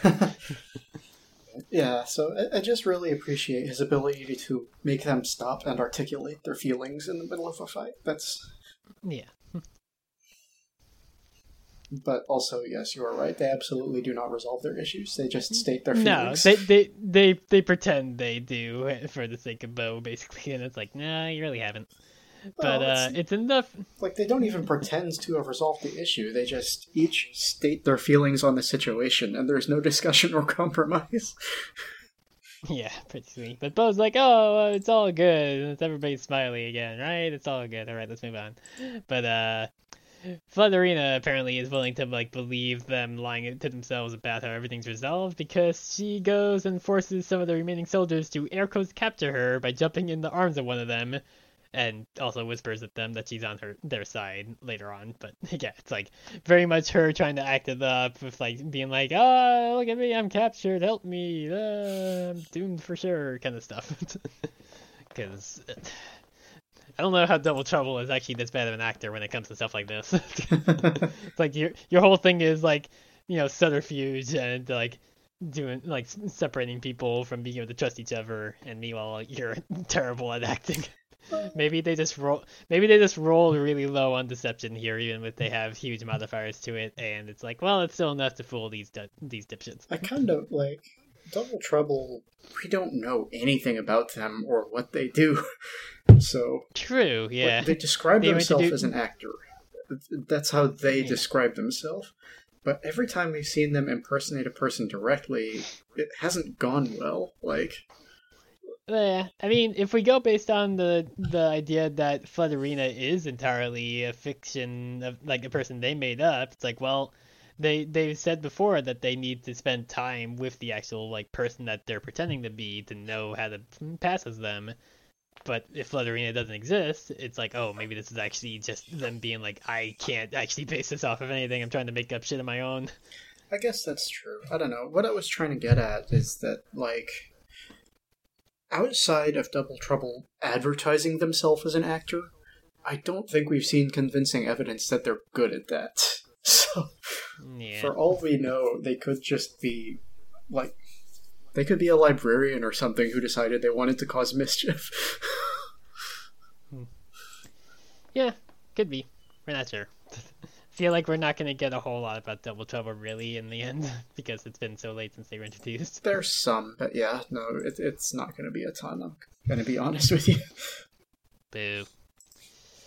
Oh yes, back over with Scorpia and Emily. They continue to look for some just like full-on Bioshock-esque audio logs from Entrapta in her lab, before finding a photo of herself, Entrapta and Catra as back when they were still the Super Pal trio and everything. And like she starts to think and act like Entrapta to get some insight on where Entrapta might actually put the recordings by just fully pretending to talk like Entrapta and everything. Mostly just talking about, like, tiny food. I really like the impression. It's cute. It's a good impression, yeah, but I don't know how this really, like, helps her really narrow it down to be the Black Garnet chamber. She just says a bunch of Entrapta stuff until she comes up with an idea. Yeah, until she's like, oh, it's not here, so I don't know, where else has Entrapta been? I guess that room for a while. Let's try there. Because it's obviously not also in Hordak's lab, because she was there a lot, but couldn't find it there. But yes, she goes and reflects upon how the Black Garnet used to be her family's, and runs down to Emily, and how it never worked for her anyway. But she can't help but touch it a little bit, and is clearly second-guessing not being a princess, even though she's like, oh, can you imagine me a princess? It's like, technically she is, because she got to go to Princess Prom. But I guess like, being like official princess part of the rebellion is what she means here. Yeah, I'm not super sure what she's getting at, because, like, in the past, she's indicated that she's not really a princess because the other princesses treated her differently and she didn't get along with them. But that does kind of imply that she tried to be at some point. Maybe before she joined the Horde, assholes. I don't know. Yeah. Maybe she's reverting to like, oh, well, I'm like a princess in name, but not a princess in title because I don't have magic powers or something. Yeah, something like that. That's the trouble with double using words. Yeah, it turns out. But yeah, Emily eventually shows that the logs have been backed up into her hard drive this whole time. And I guess she's finally decided to show Scorpia this, I guess, because she can trust her now fully about it. And displays one from before the three of them left for the Northern Reach, of herself, Scorpia, and Catra, talking about the trip. with Scorpia and Entrapta being excited about having fun on the trip with, like, making, like, tiny hot chocolates and stuff, whereas Catra's like, we're not going there to have fun, we're going there to do work, fuck off, come on. But, yeah, after watching... never related to Entrapta more than I did in this flashback. Just about, like, having fun in the snow? No, just this perfect, pure little encapsulation of... we're going on a trip. I don't need anything except for this and that and all these things. Oh, yeah, no, that's how it. Yeah, no, I get that way all the time with a trip. Where it's like, well, I should bring a book with me because maybe I'll read, and it's like it never happens. It's like, well, I don't know. Maybe I'll play my Switch sometimes, but not really. It's different when I'm on a trip compared to at my home. I feel like with having my Switch set up at the least. Hey, yeah, it's just one of those things where it's like, yeah, you always are like, oh, well, I should over-prepare, which, I mean, you should. You should always be over-prepared because it's better to have the thing and not need it compared to the other, like, of needing it and not having it. I guess specifically what I'm getting at here is they're supposed to be leaving in, like, 15 minutes, and Entrapta hasn't packed at all, and now she needs everything. No. That's me right there. Mm-hmm. Yeah. Very much reads like all the family vacations back when I was a kid of like, oh, we're going to get on the road by 10. And it's like, well, it's 12:30 and we're still at home. So, like, to be fair, that's on y'all. I'm the one that's ready. You told me to be ready at this point. I am. It's all on y'all that they're taking too long. Not me. Yes. Yes. Where was I? Yes. Scorpia then confides that she misses Entrapta, but then learns from Emily that the only way to get the logs out of her is by dismantling her entirely. And Scorpia tries to convince herself more than Emily at this point that Catra wouldn't go that far, even though Emily's like very much shaking her head like, nah, she would definitely fuck me up, fam. It's like, she would not be kind. You know what she's like.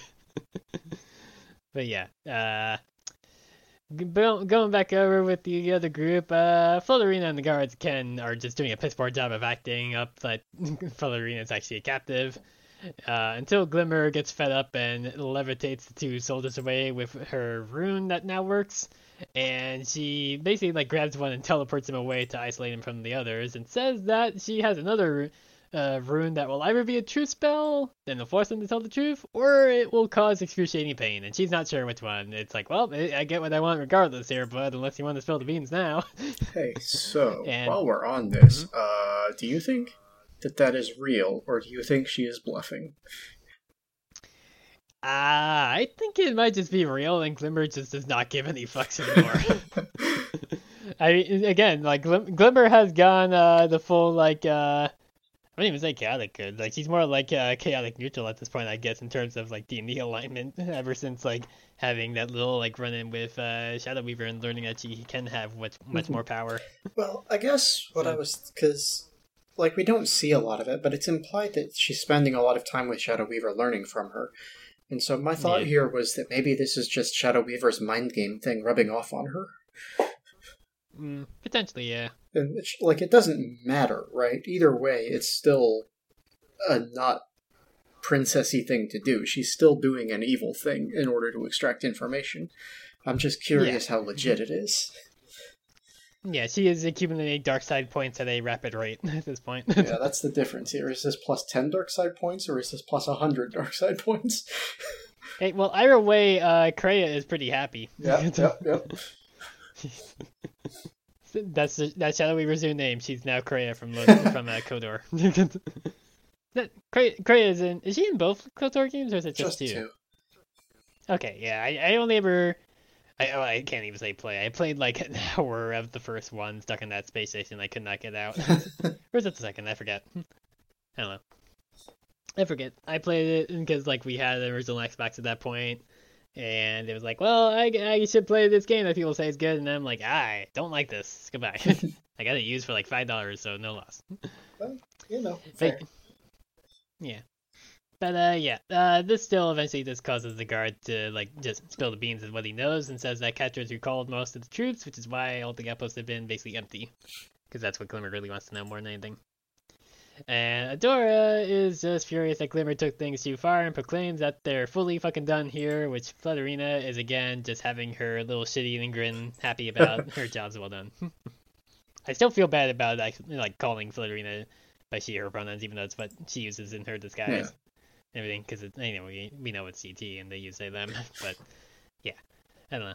Yeah, it's a weird situation, but I guess what I would suggest is, while it's true that Double Trouble uses they them in their standard form, I feel like they have to be okay with being referred to otherwise, right? Because you wouldn't make up a disguise that used pronouns that you weren't okay with. Yeah, it'd be like if Glimmer air quotes showed up one day being like, nope, I'm they them, fuck you, shut up. That's what I'm using now. Well, actually being Double Trouble.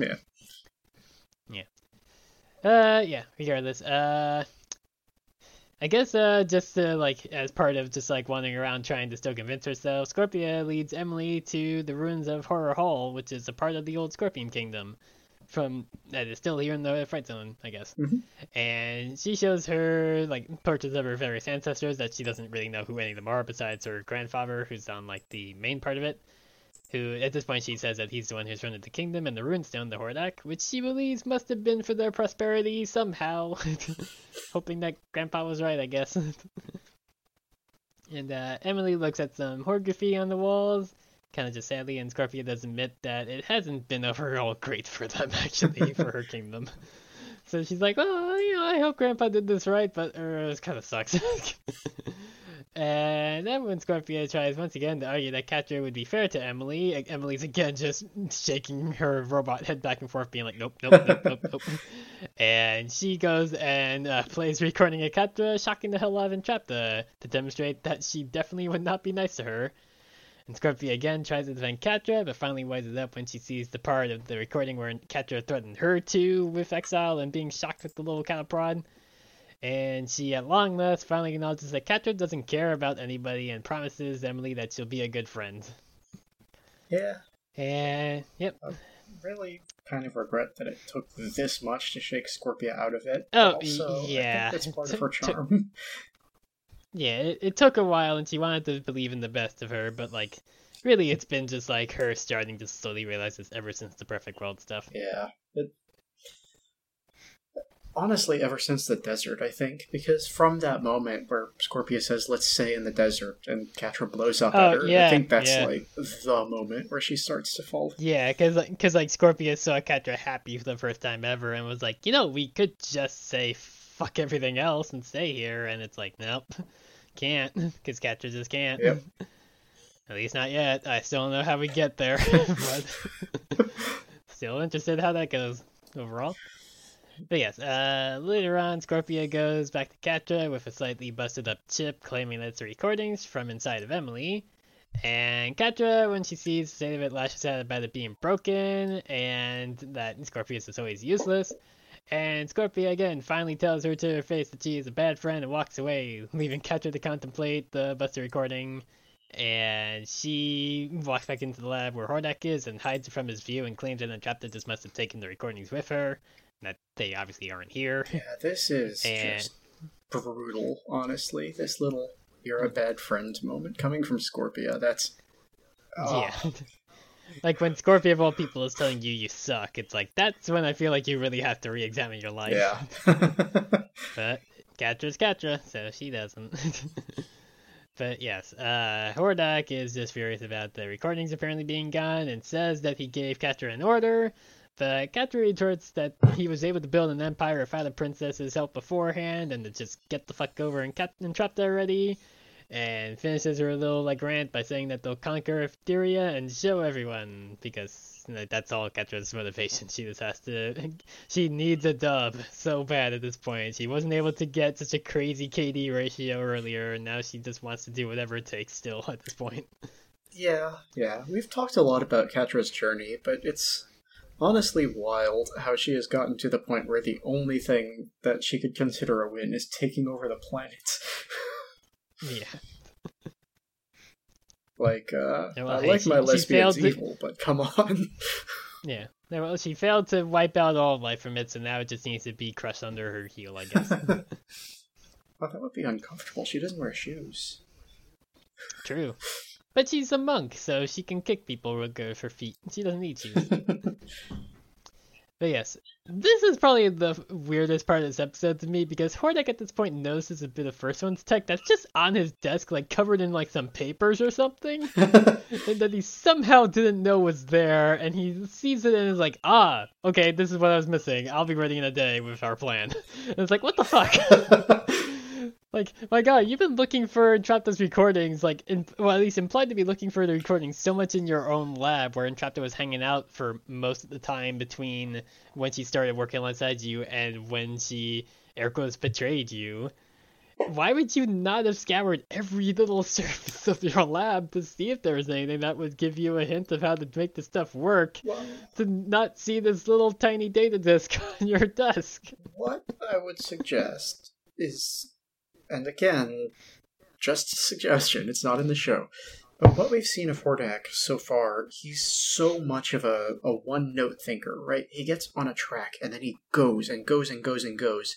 And the instant that doesn't work, suddenly he's on a new track. Like, it takes almost nothing to derail him. So I would suggest that maybe it's possible that the recordings he was looking for were for something else, and... then suddenly they weren't available, and then he saw this, and now this is the plan. He's kind of a Palpatine in that way, insofar as he doesn't have a real plan, he just jumps on whatever opportunity affords itself to him. It's goofy regardless of what the actual answer is. Yes, absolutely. Because it's like, it's still just on his desk, and he's like, oh, I could use this. All right. Wait. But we end with Scorpia returning to Horror Hall, where I don't know if Emily hid herself under some rocks or Scorpia hid her under some rocks, but it doesn't look like it would be very easy for Emily to get herself under these rocks very easily. But yeah, she tells her that Catra bought the lie that piece of junk was recording, and she and Emily then leave the Fright Zone to go help Entrapta and say, fuck the Horde forever. So yay, that she's not only is she also telling Catra that she sucks, she's also finally leaving the shitty, abusive, like, life that she's known. Yeah, it's about time. Yeah. I was expecting her to get magic powers in the end, because she, like, touched the runestone, and it was very much, like, at the least, I feel, or at the minimum, I feel like foreshadowing that she's going to get powers from the Black Garnet at some point. I mean, it has, like, some, like, kind of ominous whispering when she's, like, kind of near it at times, and it's like, yeah, she's definitely going to get some power from it, probably. I don't know what the deal is with the Black Garnet. Like, all the other runestones are so straightforward, and this one is... Why did they put an evil one? Huh? What's the point of that? Yeah, it's a little goofy that it's just like, oh, there's a bunch of magic rocks here, but this magic rock is evil for some reason. Like, we know the first ones put them here. They messed up the whole planet, so why did they put an evil rock here? Because the first ones suck.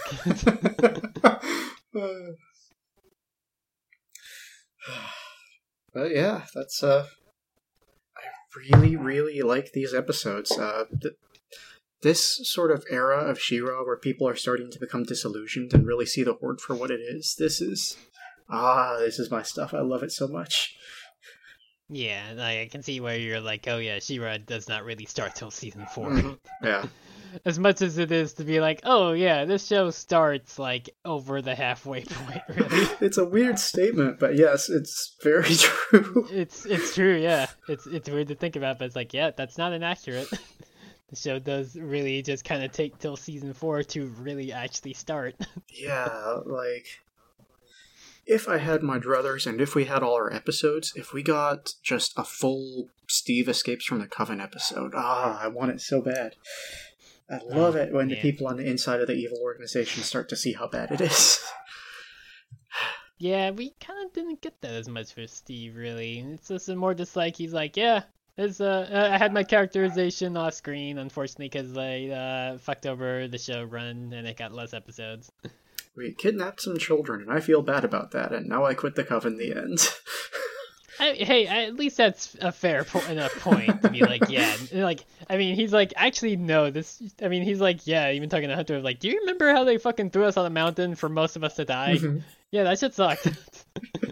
And now we're just going around kidnapping kids and, like, taking away their palisman, you know what happens to those, and also, like, making them not be able to see their families anymore to join our ranks of idiots. Yeah, this sucks, I'm out. Fuck you. only get one day off a year. Oh, yeah. Brutal. Yep. But yeah, no, this is the stuff I love. We're in it now. And yeah, it only took us 3 months. Yeah, it only took us how many fucking episodes of the show so far? Well, we're on episode... This is episode 39 of our show, so I think we had, like, 26 Owl House episodes? Something like that, yeah. So yeah, it's been like, what, 3.5 months of She-Ra before it's like, oh, shit's happening. Yeah, something like that. Kind of finally. So, yeah, this would be She-Ra episode 16, yeah. Yeah. So, I guess I can talk a little bit about the 80s stuff. I have almost nothing, because we're introduced to almost nothing in this episode. But the one thing I do have, Horror Hall, Scorpia's ancestral home. In the 1980s show, it was Shadow Weaver's palace, which was located on top of the nameless volcano, and it was guarded by a dragon named Nightfire, so super edgy. The most 80s a dragon name could possibly be. Yes, it also looked like this.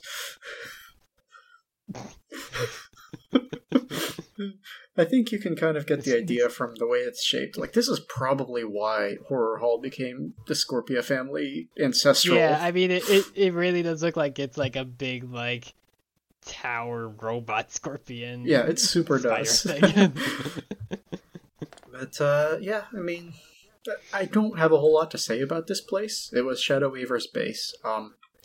By the end of it, She-Ra and her friends stormed it and kicked Shadow Weaver out and reclaimed the hall in the end. It, like, the hall itself has no interesting stories. It's not like the characters. It's just a place where they could animate Shadow Weaver standing around being malicious. Fun. That's all I got, sorry. Not the most engaging segment, but there you go. Yeah, well, I mean, it's still more than I have, because no transformations and no trivia besides the Wilhelm scream. Oh, no. So, well, I mean, hey, this show's really never been about that past, like, well, as much as, like, trivia, like, or rather that voice actors count as trivia, but that's just what I lumped it in, just because it was fun to be like, oh, yeah, this person's in so many Fire Emblem stuff, or whatever. Yeah. But, I mean... To be fair, this is also on the fucking She-Ra wiki. This is that site's fault for not listing anything in trivia besides this is when Glimmer got her powers back. It's like, yeah, thanks, I watched the episode. I saw that. I don't need you to specify that in the text here at the bottom of the Wikipedia article, too. As much as that's true, I'm also kind of reminded of when we finally started to get really into the end of the Owl House in 2B there, when just suddenly trivia stopped happening. But yeah, I mean, to be fair, they also did not have time anymore. Because, like, that's where we are right now, you know? The story is going. Yeah. Which, I say, but, So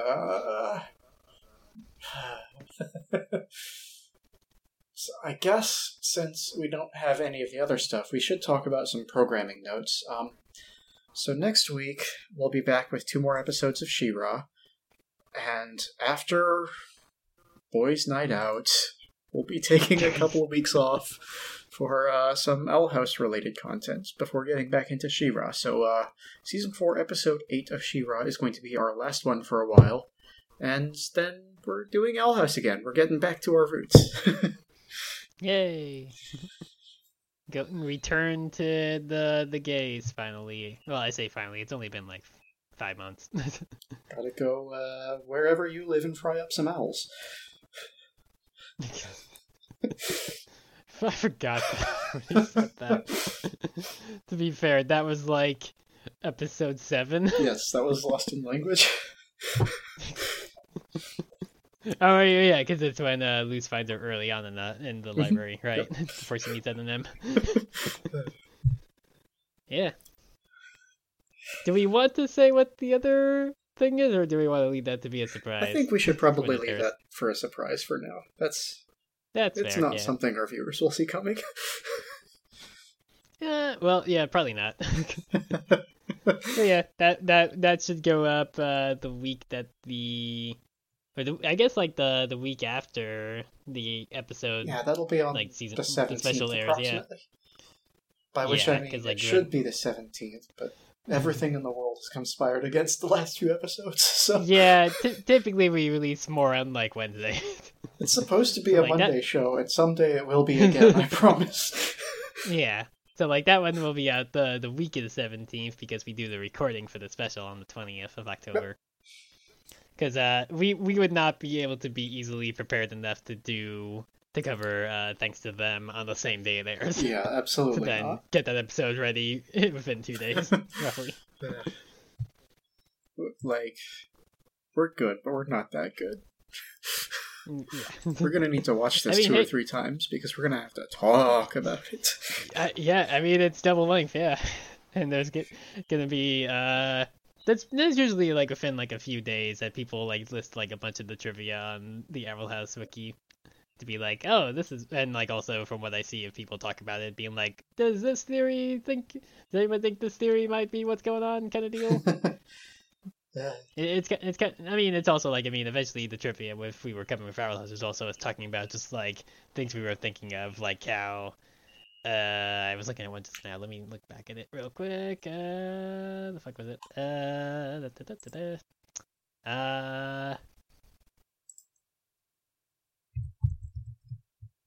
No, maybe not. I was looking at the one when we did Hollow Mine, but that's like really just like people pointing out stuff with like the pictures. Yeah. We talked about that knife a lot. Oh, right, yes, I remember. With episode 17 one, I brought up the theory about King wiping the collector mark off his skull onto Luce's legging, which people thought, is this how Collect Lose happens because she has the mark on her leg? But no, Collect Lose did not... Well, we don't know yet. I said the bad theory aloud, and now Dana's going to make it happen in like in the second special or something. Yeah, you sure did. And Collect Lose is going to be the actual final boss that they need to fight. We thought we got away from it, but then you said it. Yeah, and there's three episodes left, so... Yep. Hey, I mean, to be fair, Collect Lose still had the chance to happen, even if I said that we're not. Everybody was so certain that was going to happen in the season 2 finale, and that Collect Lose would be the person they had to fight. Yeah, but it's like... How do I say this? You have... a fantastic prognostication power when it comes to cartoons. So... Well, to be fair, when it comes to cartoons that were still airing, like, brand new. Unless wait, didn't you say there was one point where I actually did predict something that was going to happen in She-Ra and didn't realize it? I distinctly remember that conversation. I don't remember what you predicted. We might have passed it already. Huh. I might have to go back through the notes of the other episodes and see if I remember what it might have been. It's possible. Curse my bad memory. Hey, to be fair, we've already been doing this for, if you don't count the pilot, like at least like 8.5 months since we started like the first week of January, roughly. It's been a while already. That's true, yes, but... I don't know. People on podcasts always say that they never remember anything they talk about on podcasts, and I'm always over here going, I don't see why not. I remember it as the listener. And yet... Well, good for you, because every time that I have to think about what to put in the tweet blurb about the episode, I'm like, what the fuck did we talk about? Yeah, same. It's totally different when you're making a show, and I don't know why. Yeah, exactly, yeah. Yeah, it's like, I mean, it's again, like I said, like I could remember Dan Riker not knowing what pirates were back when they were announced Skull and Bones, but meanwhile I'm like, what the fuck did we talk about a week ago? Oh yeah, we talked about a lot of like Infamous and me wandering into the Christian gift shop, right? Like, oh, that's scoops I can put on there. You give me a 16-digit numeric code and I'll have that permanently memorized within 10 minutes, and yet. Yeah, I'm honestly so surprised I remember my new phone number as quickly as I did when I changed it a few months ago. To be fair, two parts of it are actually kind of like, not the funny number, but numbers that I definitely remember, just because they're really easy to remember. I if I could have had a phone number that had 69 and 420 it, I would have, but unfortunately, no. Alas. The face did not align that well when it came to changing my number. Okay, well, I think we're pretty much good at this point, so I guess I will just say that if you have questions for the show, you can send them to us at usweerdoscast on Twitter and usweerdoscast@gmail.com. And if you've enjoyed this sort of wild rambling about Assassin's Creed and Infamous and Star Wars, you can find me on Twitter at patch_jacket, where I typically do not do this because I don't get enough characters in a general tweet. It's always funny to be like, every time we're going into it, where I'm like, what the fuck are we going to talk in the preamble? And somehow we fill 40 minutes mostly with Assassin's Creed talk. Oh, listen, I didn't even get into Andor, the new Star Wars show. We could have had a talking about Star Wars segment. I have heard apparently that's good. It's at the least so far it seems like it's going in a similar way that Mando originally did, of like, we're not going to do overall Jedi bullshit, and it's like, well, I'll give it time probably, because in all the years of Star Wars, only one fucking thing ever happened. I like it. I like what it's going for. I think it's a little bit too try-hard. The very first scene of the first episode is... I have heard that, where it's like he just like ices two cops after leaving like a brothel or something. Well, yeah. The very first scene of the very first episode is him walking through the red light district into a brothel, as if to say, this ain't your daddy's Star Wars. Except... Yeah. Did they not watch Star Wars? Half of it was Leia dressed up in a bikini and being forced to be a sex slave. Yeah. Mm-hmm. For a big slug monster. Like, I remember that. It's been there all along. You don't need to distance yourself from the source material. Yeah. It's like probably one of the like distinctive things I remember as a kid, of like, this is the first time I saw the closest to boobs, I guess. Yeah, remember Star Wars episode 4, like, where she wasn't allowed to have a bra because there's no bras in space? Thanks, George Lucas. Well, that's what George Lucas trying to claim, and then she's like, "Fuck that," and wore a bra anyway. Yeah. I remember he tried to push for it, and it's like, but that would mean your boobs are floating everywhere in space and zero gravity, and that'd be uncomfortable. The weird dark underbelly has always been there, and this show seems determined to throw it in your face as if it's a new and edgy thing, but it's it's not exactly. There's also been like multiple dancers in like bikinis at times, mostly also associated with Jabba, but like still. Goodness me! Remember Return of the Jedi? What about that six-breasted harem dancer? Was she in the original cut, or added for the like George Lucas one where they had the weird like singing bit? I think she was added later. I think that was part of the music scene they added. Yeah, I feel like I distinctly remember it being in that. Yeah, for Max Rebo and the. Yeah. Much like how they had to add in the shot of, like, the Boo with the Gungan celebrating, because it's like, oh, well, they definitely weren't in there. And then I get that they're like, well, if he's a Force ghost, he can choose what he looks like. But it's like, it's still weird to see this Hayden Christensen in that last shot in the edit. And it's like, you could just get the old man, because he's just an old man at that point. It doesn't matter. Whatever. George Lucas. I'm wrong. She was in the original movie. Oh, okay. Well, I stand corrected too. I guess I should probably also just bring up my Twitter real quick too. Still Chloe Phil Chaos, you know, it's the usual stuff. I'm still posting Splatoon stuff. Just retweeting a lot of fan art of Cyberpunk Edge Runners because I finished that show. Forgot to mention that. It's good. It was just as depressing as I thought it was going to be. It's Cyberpunk. But I mean, it's like very much like, again, like, you know, you get that hint at the very start where it's like, oh, of course the mom's going to die. Again, spoilers for that, but it's like, oh, they're really just setting this up for this to all just go bad, and it's like, it goes bad, and it's still sad that it goes bad. Yep. It's chill. It's been a lot this week, but we made it through. And next week, boys' nights. Also unrelated, I'm just now seeing that the frickin' "I'm Just Your Problem" song from Adventure Time is already 11 years old. What the fuck?